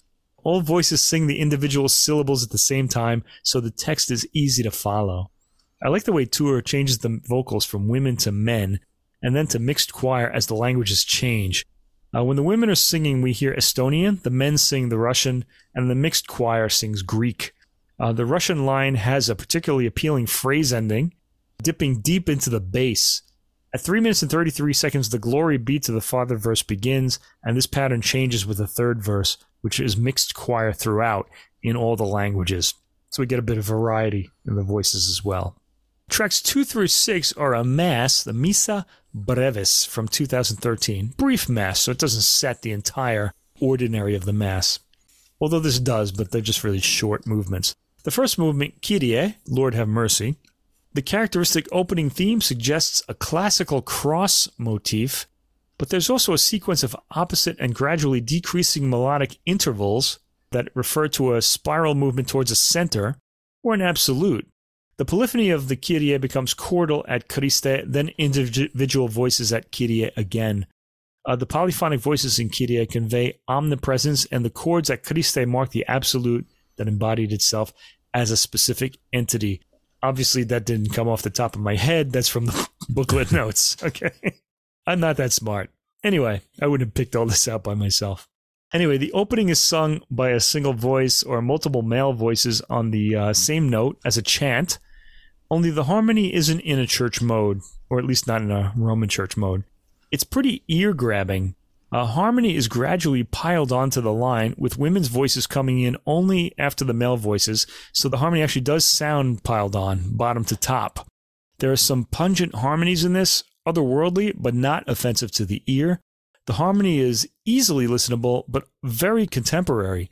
At the 2 minutes and 50 second mark, vocal glissandos begin, sliding down via microtones. It sounds great in this context. The second uh, movement, Gloria, opens with a variant of the opening motif of Kyrie, which now has a jubilant color, because Gloria is glory to God in the highest. It's praise of God. The melodic intervals become larger now as they go on, giving an impression of expansion, and at the word Deo, the voices become chordal again. We hear women's voices at the beginning singing a chant like melody, but not in a Roman church mode, of course. Uh, vocals slowly swirl in this setting, with male voices coming in to color in the bottom harmonies after the opening. The text is gotten through slowly, and the music and singing is compelling throughout. All of these mass sections have pretty odd endings, which leave one contemplating what you just heard afterwards. Third movement, Credo, I believe in one God. This is an abbreviated text, and the section represents the first phase of the evolving process. It's got a very ear grabbing harmony at the beginning. Each section of the text gets a unique orchestration of verses and harmony. The recording, once again, is crystal clear, and all voices can be heard. That has a lot to do with Tüür setting, of course. Um, there's a lot of space and transparency between the voices, and there's a bit of untraditional melisma on certain vowels more a spiraling sound than a melodic sort of flowering. This ends on an odd chord as well. Fourth section, which is track five, Sanctus et Benedictus. The accumulated chords of the credo crystallize here as if out of time. We hear solemn women's voices, and this setting, like many late 20th, early 21st century choral works, relies a lot on rich overtones produced by clashing harmonies for its otherworldly effect. You can hear that clearly in this section and the text tends to stop and start in this setting, each line being sung and followed by a pause. The fifth movement, Agnus Dei, Lamb of God. The chords begin to dissolve again in single voices, eventually reaching equilibrium in the all synthesizing final harmony at the words Dona nobis pacem, according to the booklet notes. Uh, this continues in much the same vein as the previous section, with pauses between each sung set of words. There's a more traditional melisma in this section, though it's not foregrounded.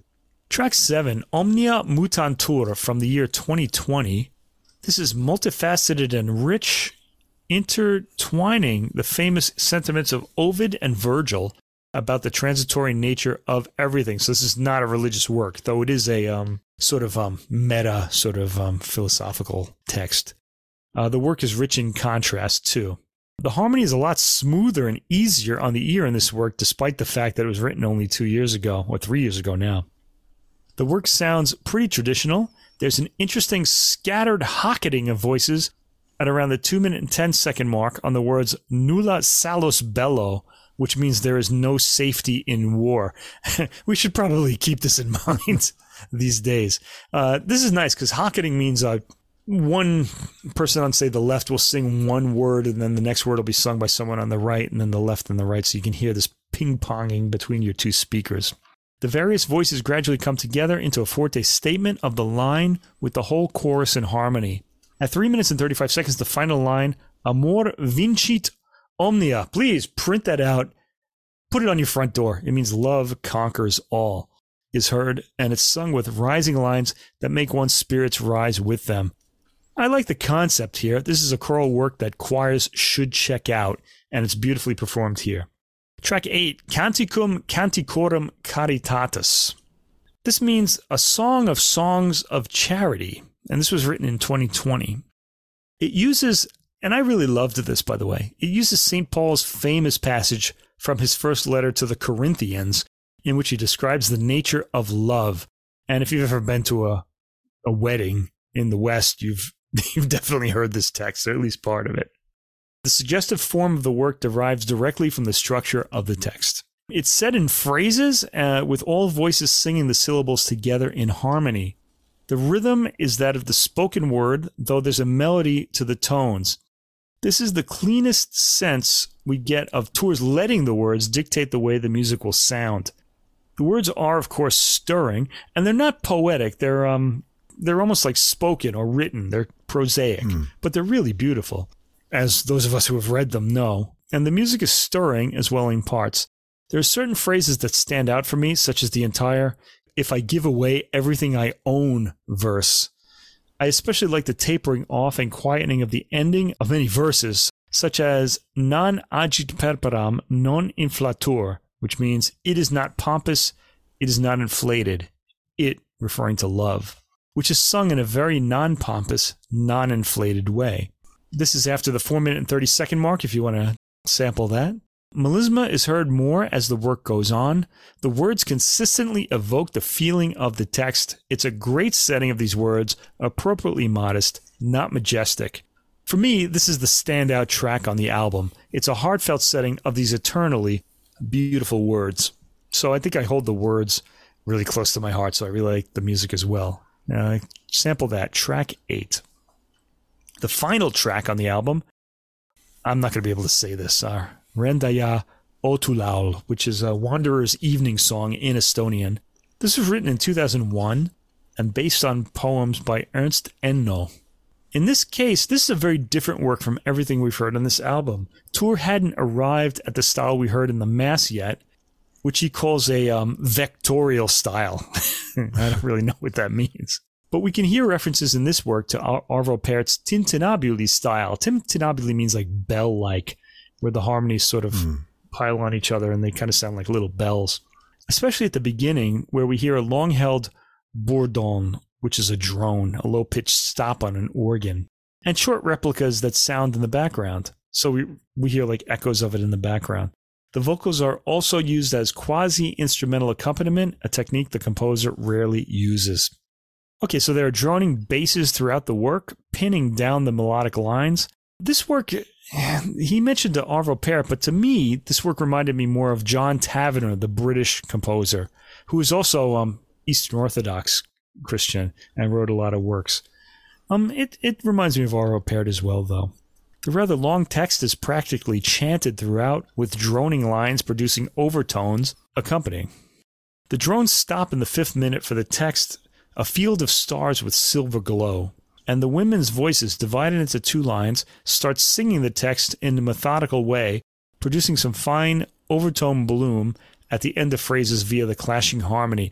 I should mention this is sung in Estonian, not English. Um, so I'm going by the text here, um, the translation. The men's voices eventually uh, come in with a rhythmic line singing like dum dum dum dum dum, like kind of like a percussive melodic kind of sound. The men's voices take over for a bit of lower harmony in the 11th minute. The women return in the 12th minute as the lower male voices continue their uh, dum dum dum rhythmic pattern. This accompaniment speeds up and becomes more syllabically complex toward the end of the work. The work ends on an ethereal chord, the syllable dum heard heading down the scale. Like dum dum dum dum dum dum dum. It's, it kind of sounds like a plucked bass, I guess, imitation. The text for this work is very long, and the work itself goes on for 17 minutes of uninterrupted choral singing. It rather stands out as different on the album. The style isn't the same as the rest of the works, but it's a good listen and welcome all the same. Anyway, this is an album of beautiful choral singing, and don't let its contemporary nature scare you away. I think fans of choral music will all enjoy this. It's got a reverent tone for most of the album, and is genuinely moving at times, a quality I don't hear much in contemporary music, so it's very rare in a sense. Uh, this may be the gentlest album of music I've heard from Erkki Sven so far. It's not a quality I associate with him. His symphonies often use rock rhythms and can get pretty wild, though he's been calming down in recent years. His effects are appealing, and the Collegium Musicale Chamber Choir sing brilliantly and with great clarity on this album. It's also beautifully recorded with great clarity. Recommended and listen with the texts if you can. The words add to your enjoyment. I listened to this straight through and I recommend it to those interested in choral music, especially. Yeah, this was very interesting. It's a meditative listen. The harmonies become really dense, mm. but because the flow of the music is determined by the lyrical content, it's a very relaxed kind of atmosphere. Mm. And so you're not struggling to keep up on a horizontal movement right. that's just kind of flowing. And so I found that I could focus more on the vertical and hear all of these harmonies. Additionally, right. it was easier to grasp the harmonies in this vocal music compared to his instrumental works that we've listened to. you got right. all these different timbres stacked on each other.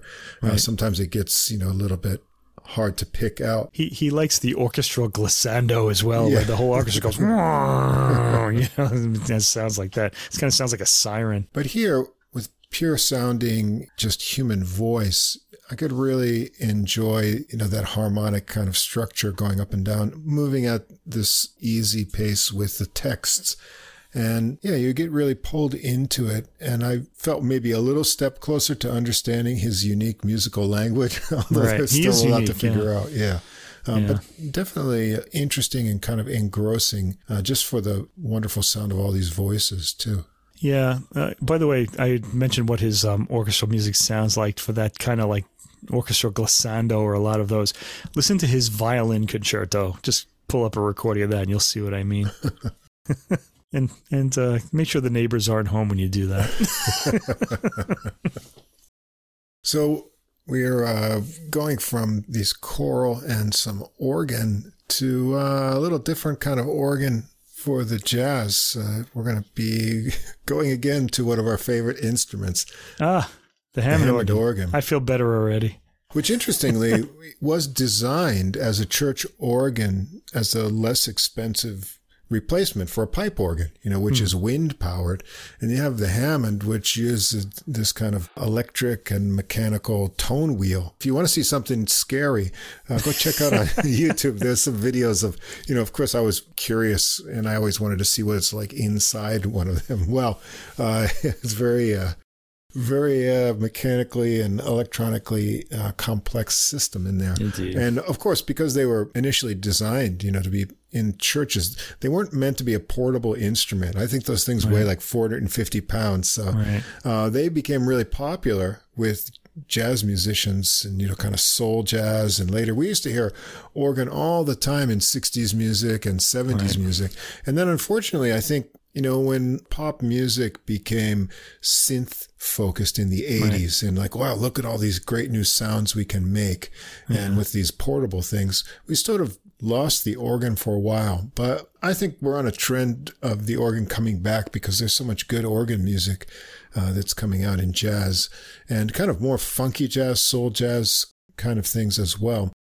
we've had a lot of organ episodes. So I thought, well, why not one we more? Have. Because uh, there were some recordings. one more? They're going to be loads yeah, more. I'm just sure of it. And I think I've got a nice little program here for you tonight. Now, I just want to say before we started this podcast, I think I had three jazz organ recordings, and now I have like easily around between 20 and 30. so it's only in 2 It'll years. do that to you, yeah well, the first recording, uh, this almost slipped off from uh, you know the possibilities of entering because normally what I do is I keep a three month list, and then that previous month at the end of the current month will just get archived because I like to stay current. Uh, so this was at the danger of being archived but I pulled it out and said, let's start with this yeah. one for a couple of reasons. One is the organist here is Mr. George Kontrafouris, and we've featured him a number of times on the podcast on both on organ and piano and i wanted to check out the other players making up this organ trio. And the recording is called our groove your move oh, great AM, title. Yeah which plays off one of the tune titles we'll get right. to. Uh, it's on amp music and records and we've got together with george kontrafouris jacob roved and sami linna And so I wanted to check these players out. Although Jacob Roved, I believe, is Danish, and he's a drummer and composer. He's educated at the Royal Conservatoire of the Netherlands and at the Sibelius Academy, Finland. And he's uh, active on the Danish jazz scene and a lot of projects there. And Sami Linna, the guitarist here, he, in addition to playing guitar, works as a trustee on several music organizations and teaches guitar. And he also graduated from the jazz department of the Sibelius Academy. And he's also got a degree in music pedagogy from Stadia University of Applied Sciences. And he's getting his doctoral thesis completed too on combining tonality and modality in jazz performance. And so I'm not sure. Oh, wow. That's some thesis. yeah, what the uh, connection is with George Kontrafouris, but we come to kind of think of him as the godfather of Greek jazz. Because of our uh, Greek friends who pretty much told Yeah. him that's who he was. Yeah, uh, we've heard him in first episode 61. That was Mallet Maestros with the vibraphonist Dimitris Angelikis. right. And then, of course, as part of uh, Yakovos Semonidis' trio on uh, Safe Place, and that was Great. episode 64, Menage a Trio. And then we said, said, let's just go all out and do a whole Greek episode. Right. And we did uh, episode 69, All Greek to Me, which is still getting a lot of downloads uh, to these days. And we heard, We, we got to do another one. yeah, I've even got a title for it. Okay.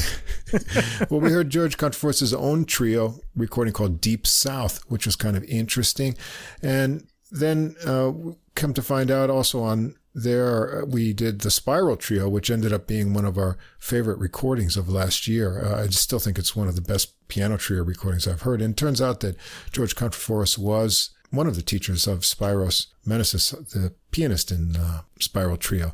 And, you know, Yakovos told us that you know, jazz kind of skipped a generation in Greece, kind of because of the political situation and the government. And luckily, we, there were people like George Kontrafouris who were teaching jazz and have taught a kind of new generation. And jazz seems to be booming again with a good scene in Athens there. And then we heard him once more in episode 87, uh, Fall Frets with uh, Apostolos Levantopoulos After the Spirit. Also a really good recording with nice guitarist there too. So check those out. And well, here, I thought this was also appropriate to start out the program because they're focusing on some good old time figures of 60s jazz kind of soul, you know, that hard bop sound that used the organ a lot. We're going to get some tunes from organists from that time, starting out with a Freddie Roach tune called Debug. It's Oh. D E B U G. And Freddie Roach That's was words. from the Bronx, and uh, his first commercial recordings were with the great saxophonist Ike Quebec on Blue Note in 1961. I listened to these two all the time. Heavy Soul, which is a really great one, and also It Might As Well Be Spring. But this song is from the 1962 release Down to Earth, uh, featuring Kenny Burrell on guitar. So that's big shoes to fill with mm-hmm. guitar and organ. But yeah, they do a nice rendition of it here, taking it a bit slower than the original. It's in 6 8 with four measure intro of two alternating chords. And then it's a 12 bar blues. And Linna and Kontrafouris take the melody of rising riffs together. And the last two bars is just the chords we heard from the intro. And they go around twice with Roved tracing out the 6-8 feel on the light cymbals. Uh, Linna first, and man, is he relaxed here with a great warm tone. He has some really fluid triplet lines, other cool rhythmic licks, also some fun bent double stop notes in there. He repeats and uh, rips apart a riff in there to really build up tension.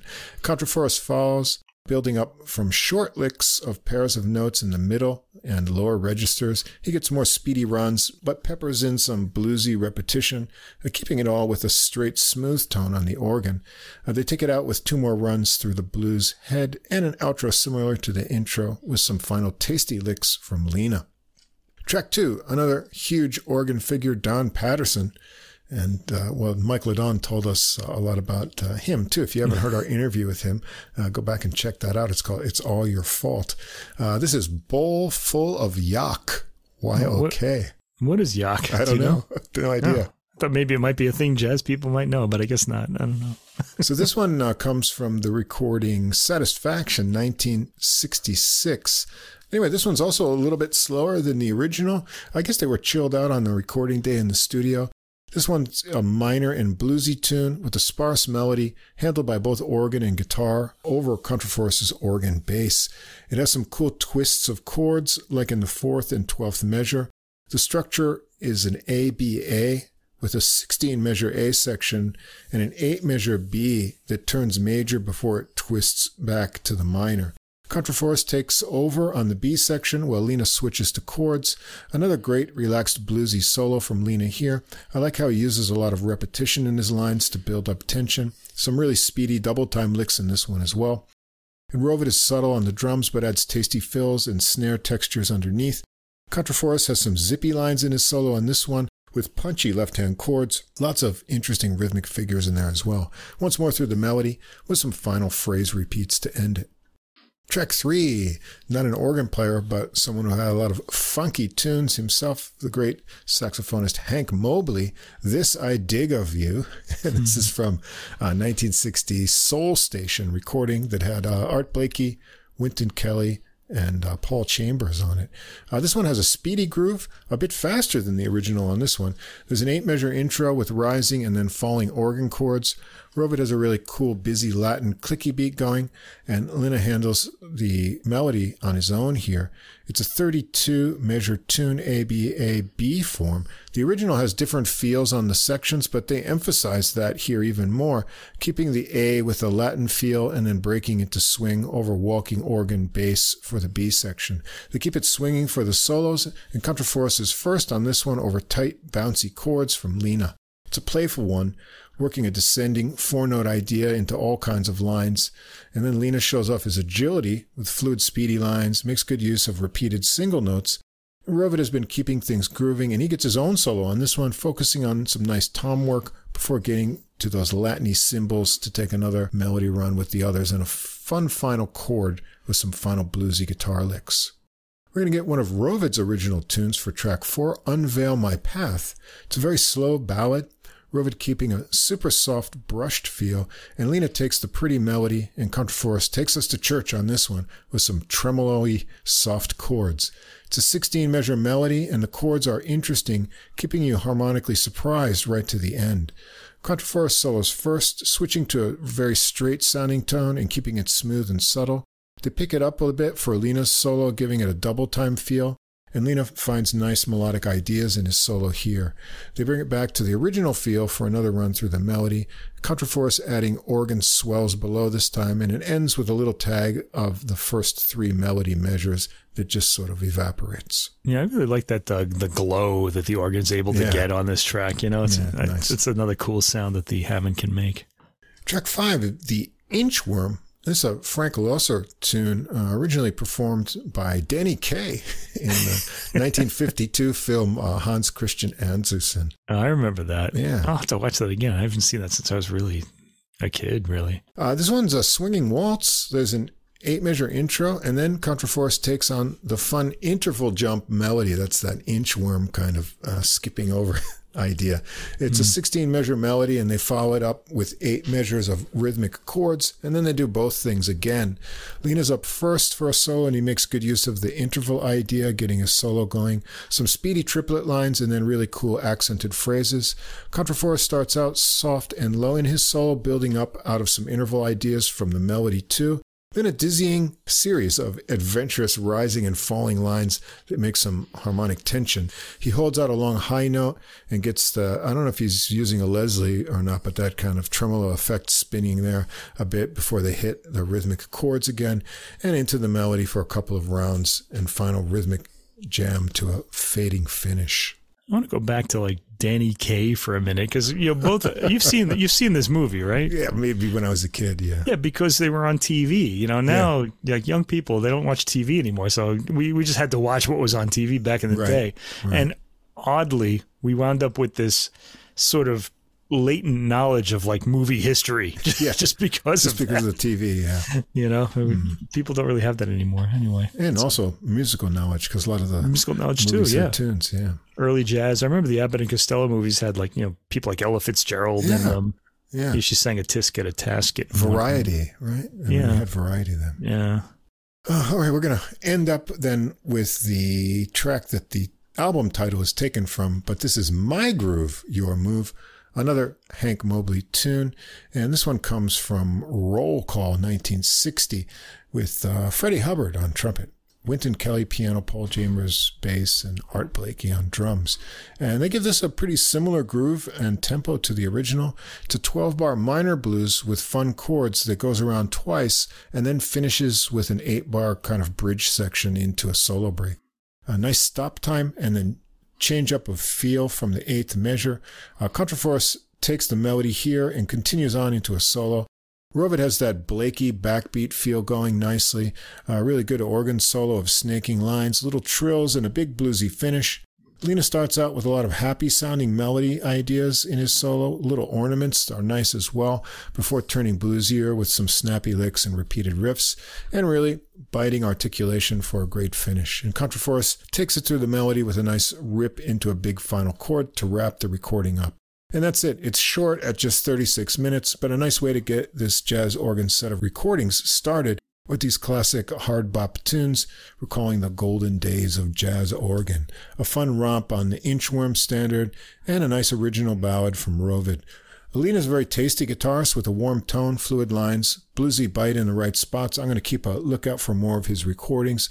Kontrafouris always sounds great on organ or piano, and his solos here put on a nice display of variety from subtle lines to exciting runs, and nice bass work too, underneath keeping things groovy. And good drumming from Roved, steady, tasty fills, and a variety of feels. Yeah, I actually not only is it 36 minutes is an acceptable length for an album. Yeah. It's no problem. But yeah, six tracks, I would have liked, you know, a few more because this mm. was a really good record. I liked it a lot too. It had a lot of comfortable grooves. And of course, I liked the playing a lot. Uh, the guitar is clean, up front sound, and it had a beautiful ringing tone. And uh, Kontrafouris gets a lot of really interesting tones out of the organ.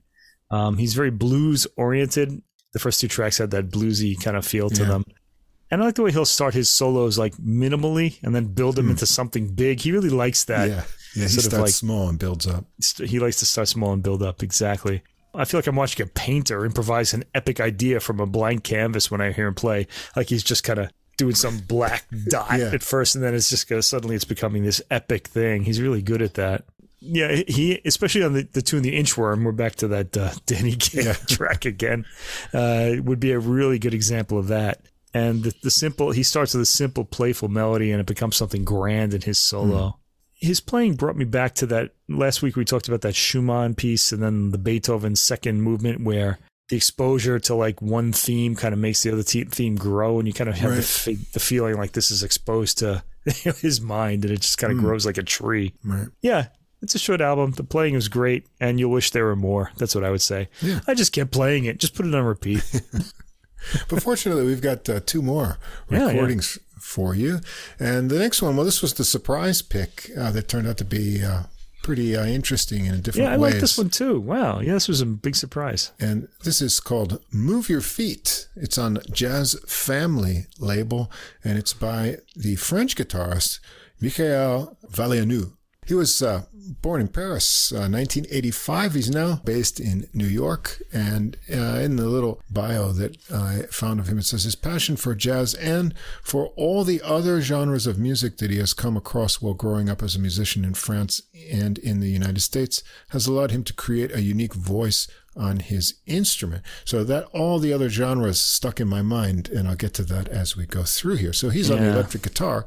The Hammond organist is Fred Nardin, who is French also. And we actually heard him once before back on episode 21, Organ Power. Wow. With the saxophonist Gaël Horellou. Hmm. And rounding out the trio here is Andreas Svensson on drums. And uh, he's uh, based in Copenhagen, uh, but he's got a BA in music performance from the Rhythmic Music Conservatory in Copenhagen and also a master's degree in music performance from Manhattan School of Music in New York City. So I guess they all crossed paths in New York. Although this recording was recorded at La Claque Studio in Paris. And we got mostly originals here by Valeanu and starting out with a tune called At the Red Room. Uh, it gets a rubato start with guitar improvising over organ chords and drum fills. Svensson gets it going with a couple of measures of drums uh, setting a 6-8 feel.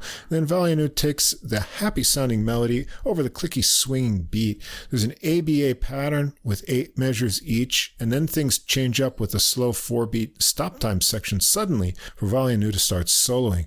The beat returns with a slow swinging groove over walking organ bass for Valeanu to continue on. It's got a really centered and clean tone on guitar with snappy and bluesy licks. Don't get too comfortable in that groove though, because they shift it back to the fast 6-8 as Valeanu goes along with speedy licks and some fun interval play. Nice fills from Svensson on the drums there too, and back to the stop time start for a solo from Nardin. I like his lazy, carefree phrasing starting out here. They work it back to the speedy 6-8 again, and he gets really swinging with lines and some cool high held out chords, and they go on from the stop time back through another round of the melody, a section with some end phrase repeats and more licks from Valeanu. A fun start with lots of rhythmic change ups uh, on the way. Track two, a really unique tune. You mentioned liking this one. Yeah, I have something, in fact, to say about this one, but go ahead. I'll kind of come in when you mention it. This is another Valeanu original, uh, Virginia. And it's really unique, as I said. First of all, what you'll notice is the timbre, uh, starting out with clean guitar over just organ low notes, no drums. And so it's a really soft blend. Uh, interesting moving guitar chords. And that's that's the part I wanted to solo out. The they were like extraordinarily like beautiful to me. Yeah. Like they're yeah, striking nice. and it really made me sit up in my seat when I heard them. This is right after the uh the opening guitar. Yeah. Like it goes into another section. You'll notice it when you hear it. Yeah, it's very unique. Uh, along with those chords, there's little rhythmic licks on the guitar and some nice double stopped lines. Sometimes they move in sync uh, with the interesting changing chords, the organ and guitar. And Svensson sneaks in with a soft cymbal roll at around one minute, and then he's on to soft brushwork. Things get more of a pulse with a subdivided organ figures under the guitar. And Valeanu and Nardin trade improvised, interestingly, seven measure phrases uh, as the mm-hmm. tune goes along. Uh, check out the little muted rhythmic figures Valeanu does under the organ. Very tasty as well. Svensson switches to sticks as things pick up intensity in the solo exchanges, adding some tom fills, and back to just organ and guitar for those interesting chord lines and melody figures from the beginning into the undulating organ section to a soft ending. We're going to get a non original, The Limehouse Blues. This is by Douglas Furber and Philip Braham. It's a really old, popular British tune. I guess the Limehouse district in pre-war days was the Chinatown of London, and so this tune is from 1921. You can hear other versions of it, uh, Django Reinhardt, Joe Pass, but I've never heard one quite like this. Uh, hmm. It starts out with some busy drum work and uh, deep tom sounds from Svensson. Then what they do at the beginning, playing around with the first section of the tune is very interesting. The organ and guitar work alternating three note riffs together. The meter is kind of unique. The riffs are kind of straight feeling for two measures of four beats, but the spaces that alternate between them are three beats and then two beats. So it's really kind of unsettling. Uh, Valeanu splits off with a different line before the next fast swinging section of the tune, which really contrasts comes in. And then he comes out of the break from there for a solo.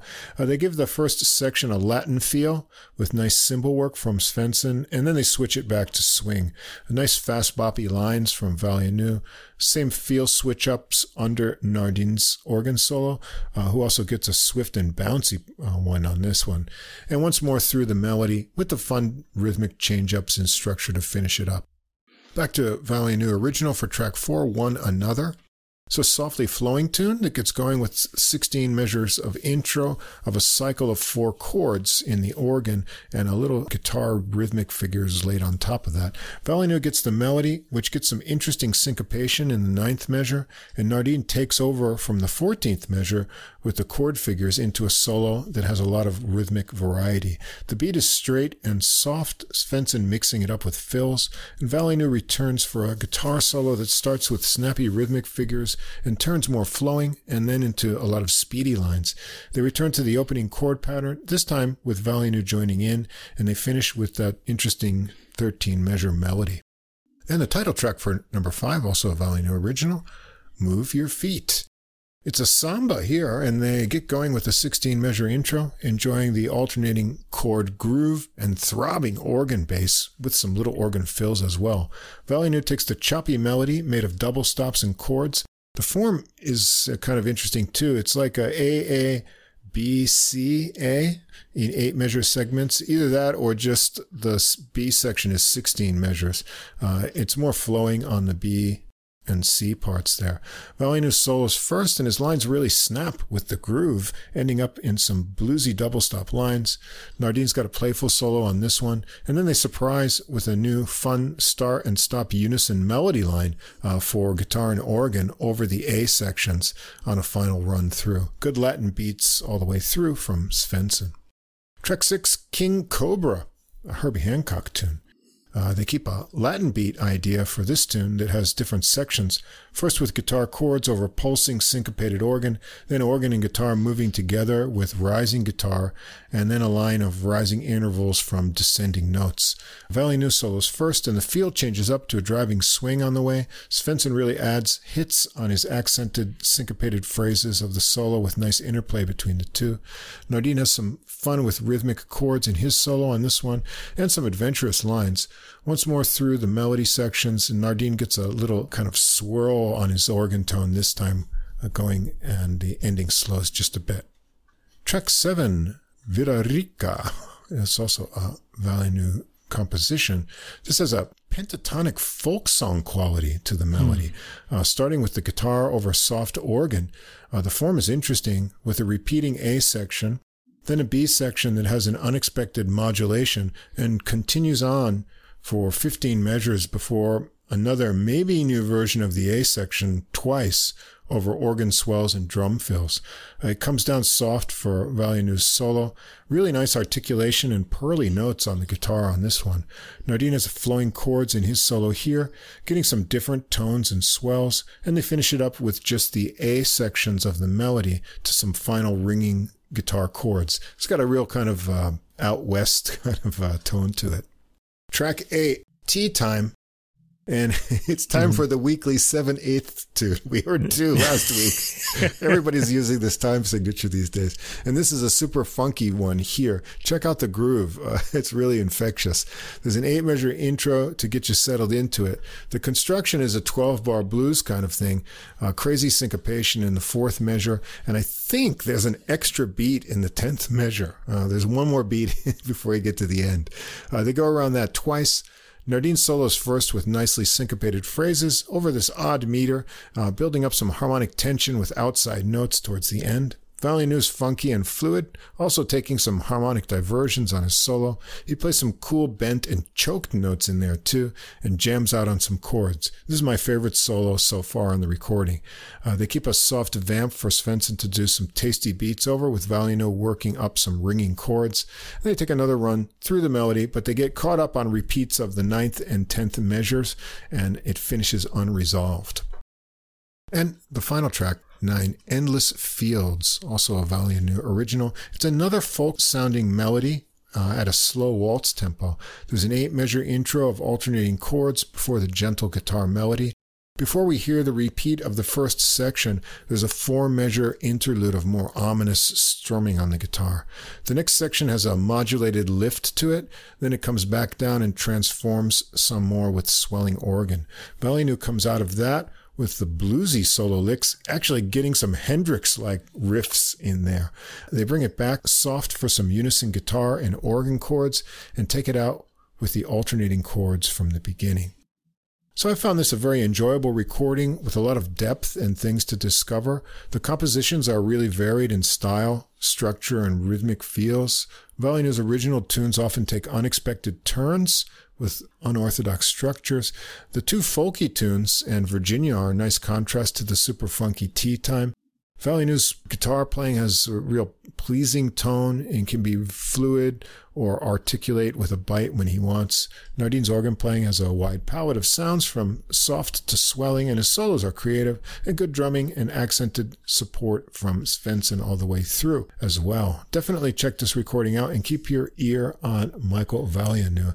He's a really skillful guitarist, tasty, and there's hints of those other musical influences that I mentioned at the beginning in that folk and uh, that little sort of I felt Hendrixy sort of uh, burning up there for a bit. Yeah, for me, Valeanu was the the standout player on this album. Everybody was great, but I mean, um, just that uh, that chord pattern that he um, does on Virginia, and I also I kind of didn't mention this when you were talking about the track, but the theme on Villa Rica has a a great kind of it has got this folk song feel over a jazzy rhythm, and I found it really catchy. Yeah.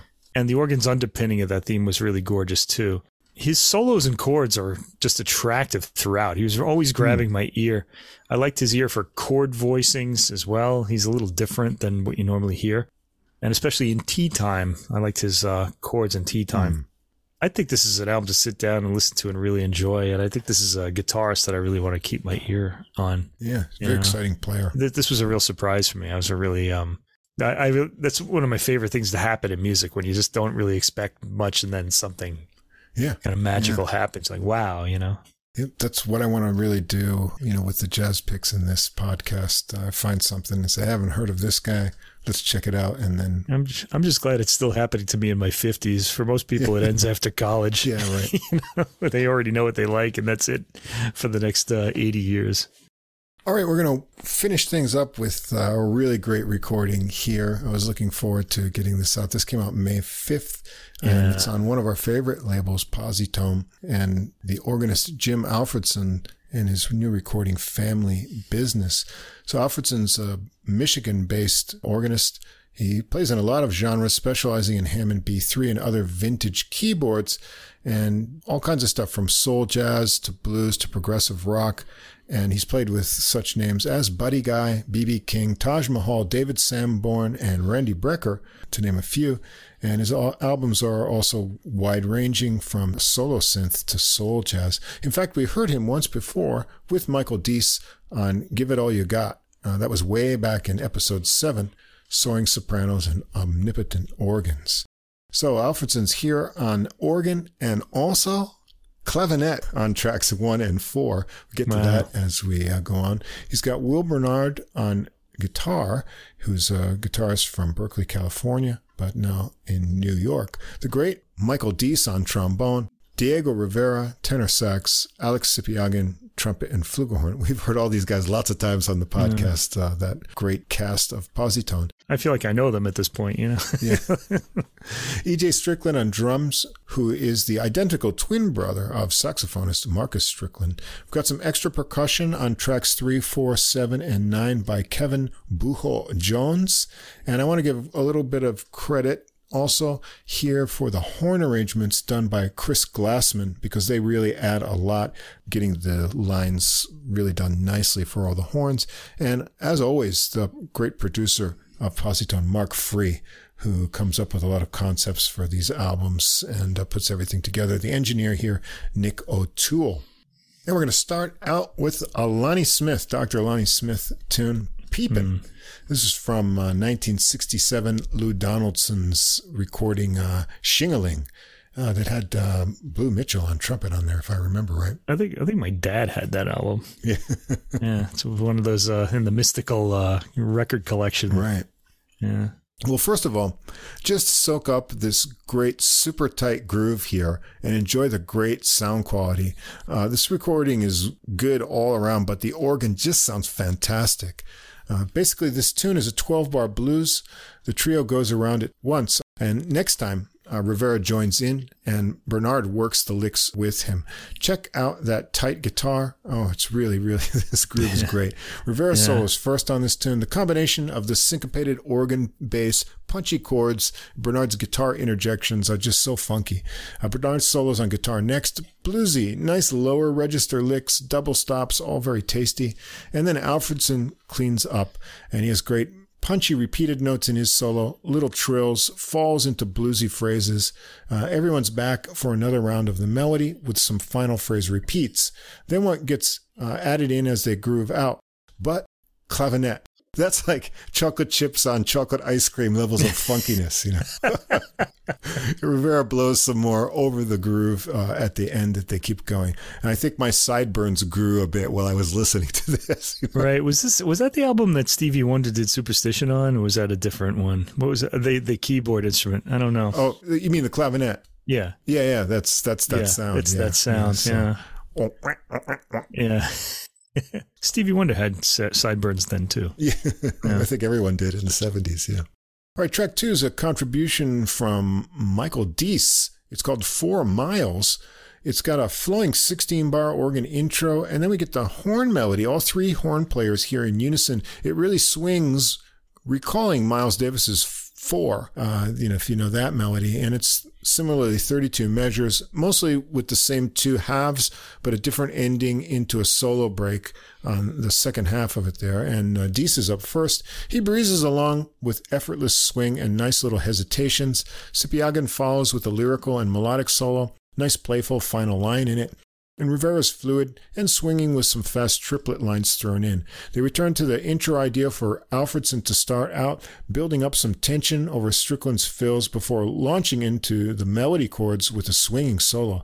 Bernard gets a bouncy guitar solo before Strickland gets around on the drums, and once more through the melody to wrap it up.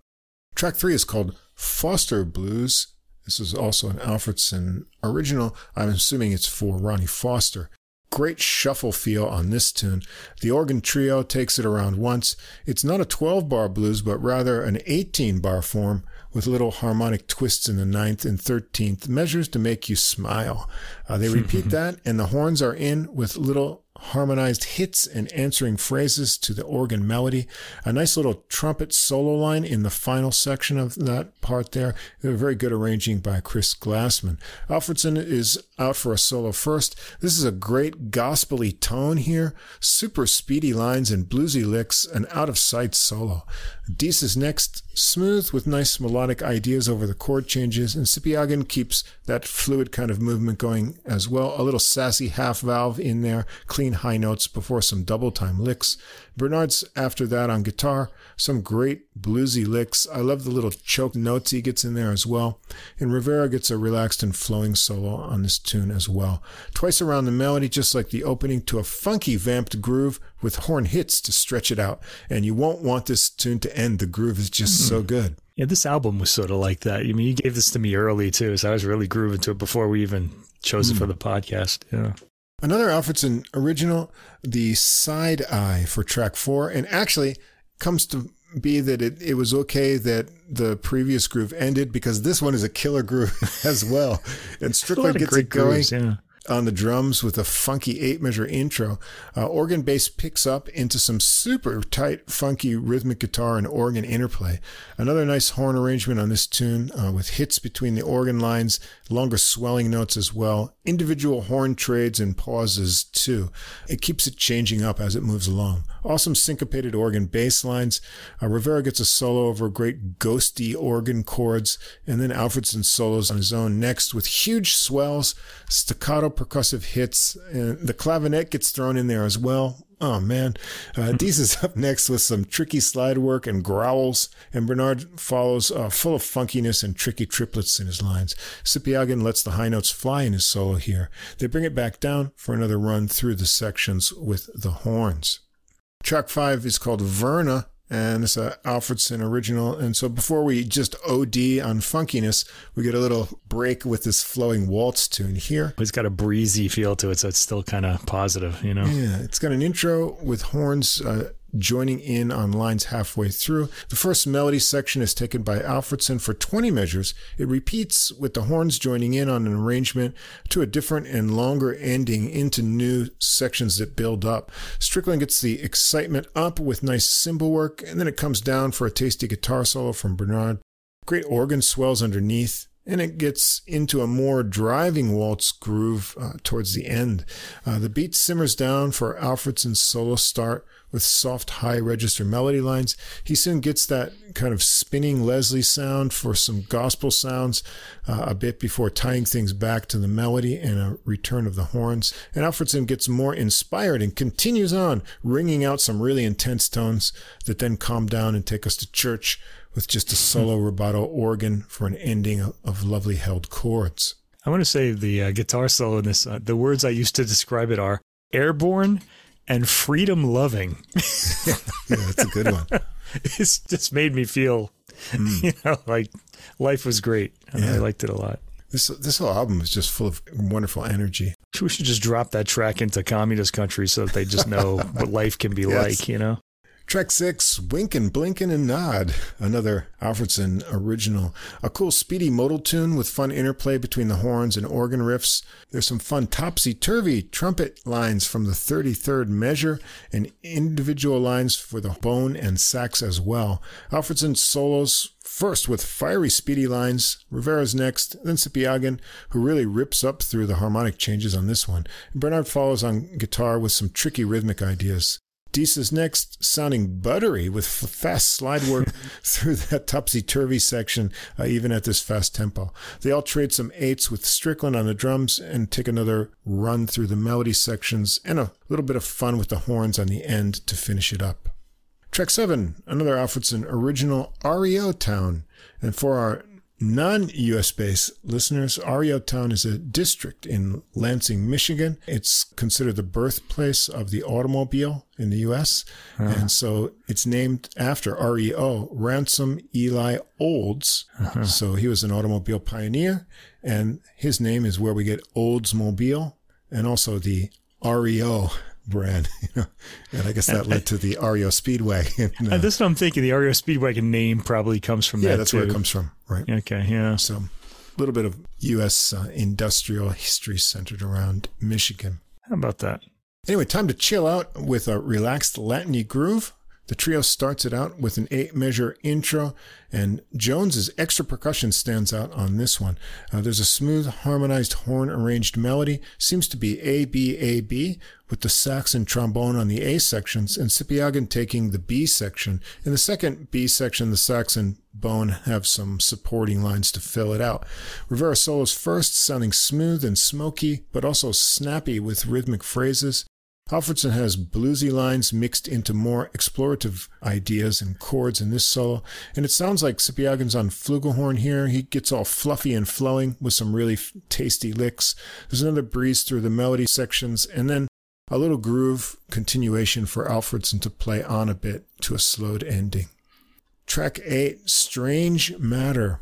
And this is Alfredson's tune as well.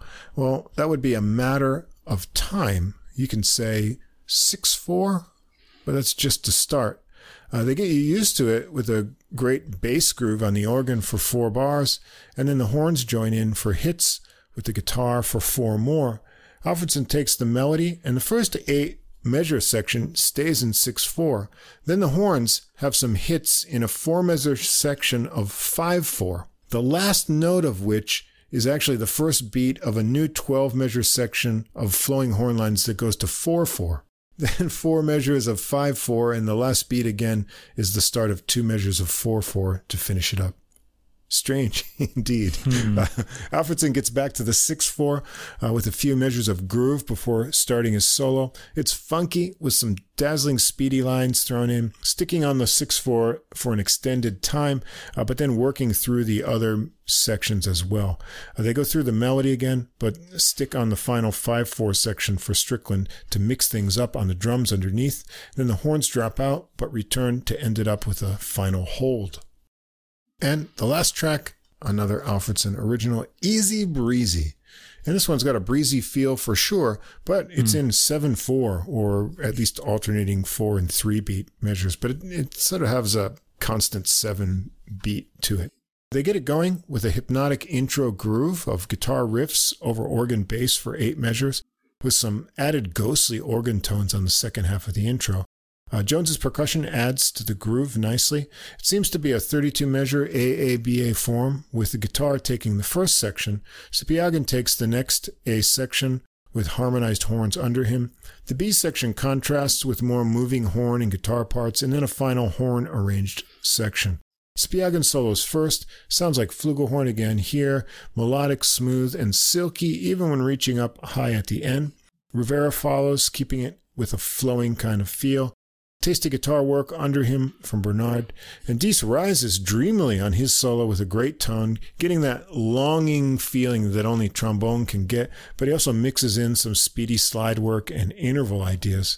And Alfredson follows that with a relaxed melodic solo.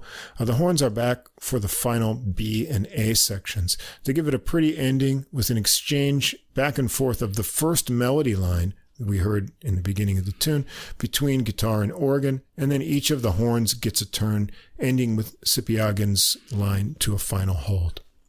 So I thought this is a fabulous recording. It's definitely going to be in my physical collection. Great original tunes. Yeah, from, mine too. yeah, from Alfredson, one from Dease, plus Lonnie Smith. There's some tricky time signatures, but everything grooves. Sometimes it's almost frightening how great the grooves are out here. There's plenty of bluesiness and some other Latin feels too.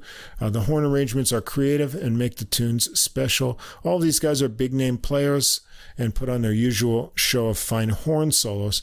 Bernard was new to me, and I enjoyed his feel and great solos on guitar too. Strickland's tight and creative on drums, but most of all, Alfredson blows you away with his Hammond playing. His technique and solo ideas are awesome, but he has that special feel for the Hammond and knows how to get the best sounds and effects for every musical situation. I'd put him at the top level of players that we've heard on any of the recordings in the podcast. Incredible sound on the recording for the organ and all around as well. Great job by Marc Free and Nick O'Toole. Yeah, and this is this is a very old school sound on this album as well, just mm. with the, all these old grooves.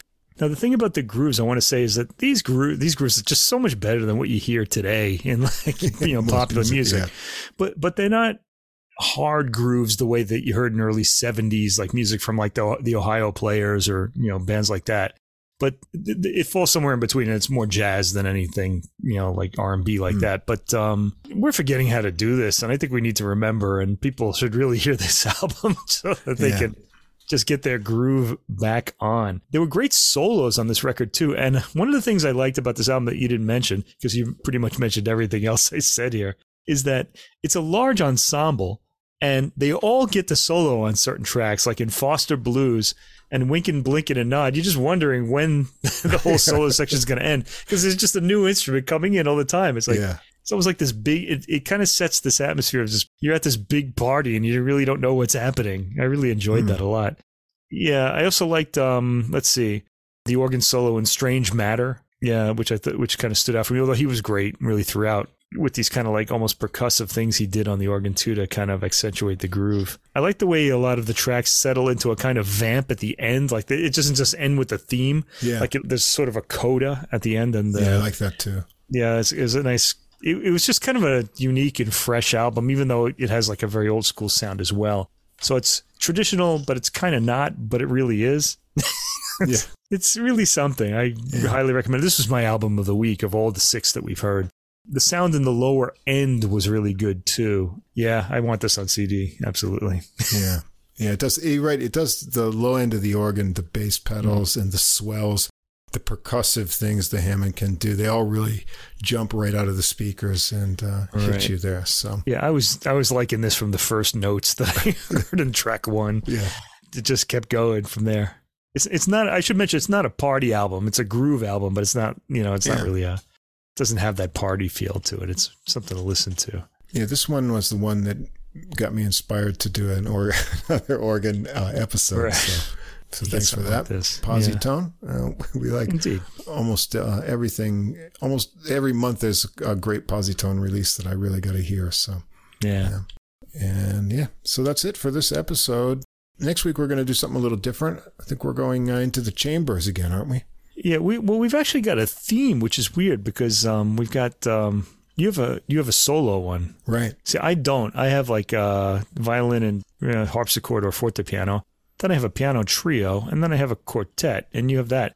So we can just do some musical counting and say solo, duo, trio, quartet, and that's what we're going to do. We have yeah. an odd theme. Got a really nice piano and bass duo that uh, you're going to want to check out. And yeah, we've got some of our episode. one of our favorite composers, CPE Bach. That's Carl right. Philipp Emanuel, the oldest surviving Bach son. We're big fans of his music on this podcast. I'll explain more, yeah. why uh, next week. Yeah, I think um, I'm going to mention this next week too. But I think uh, Carl Philipp Emanuel Bach. You know, he have patron saints.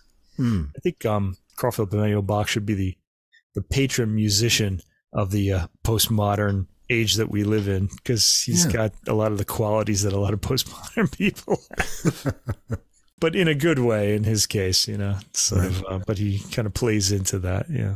So if you want to know what those recordings are, uh, not too long after this episode gets published, I'll put up the playlist for next week on Deezer, and there'll be a link to it also on the Facebook page. As always, thanks to Fast Signs of Staten Island for our glowing neon logo.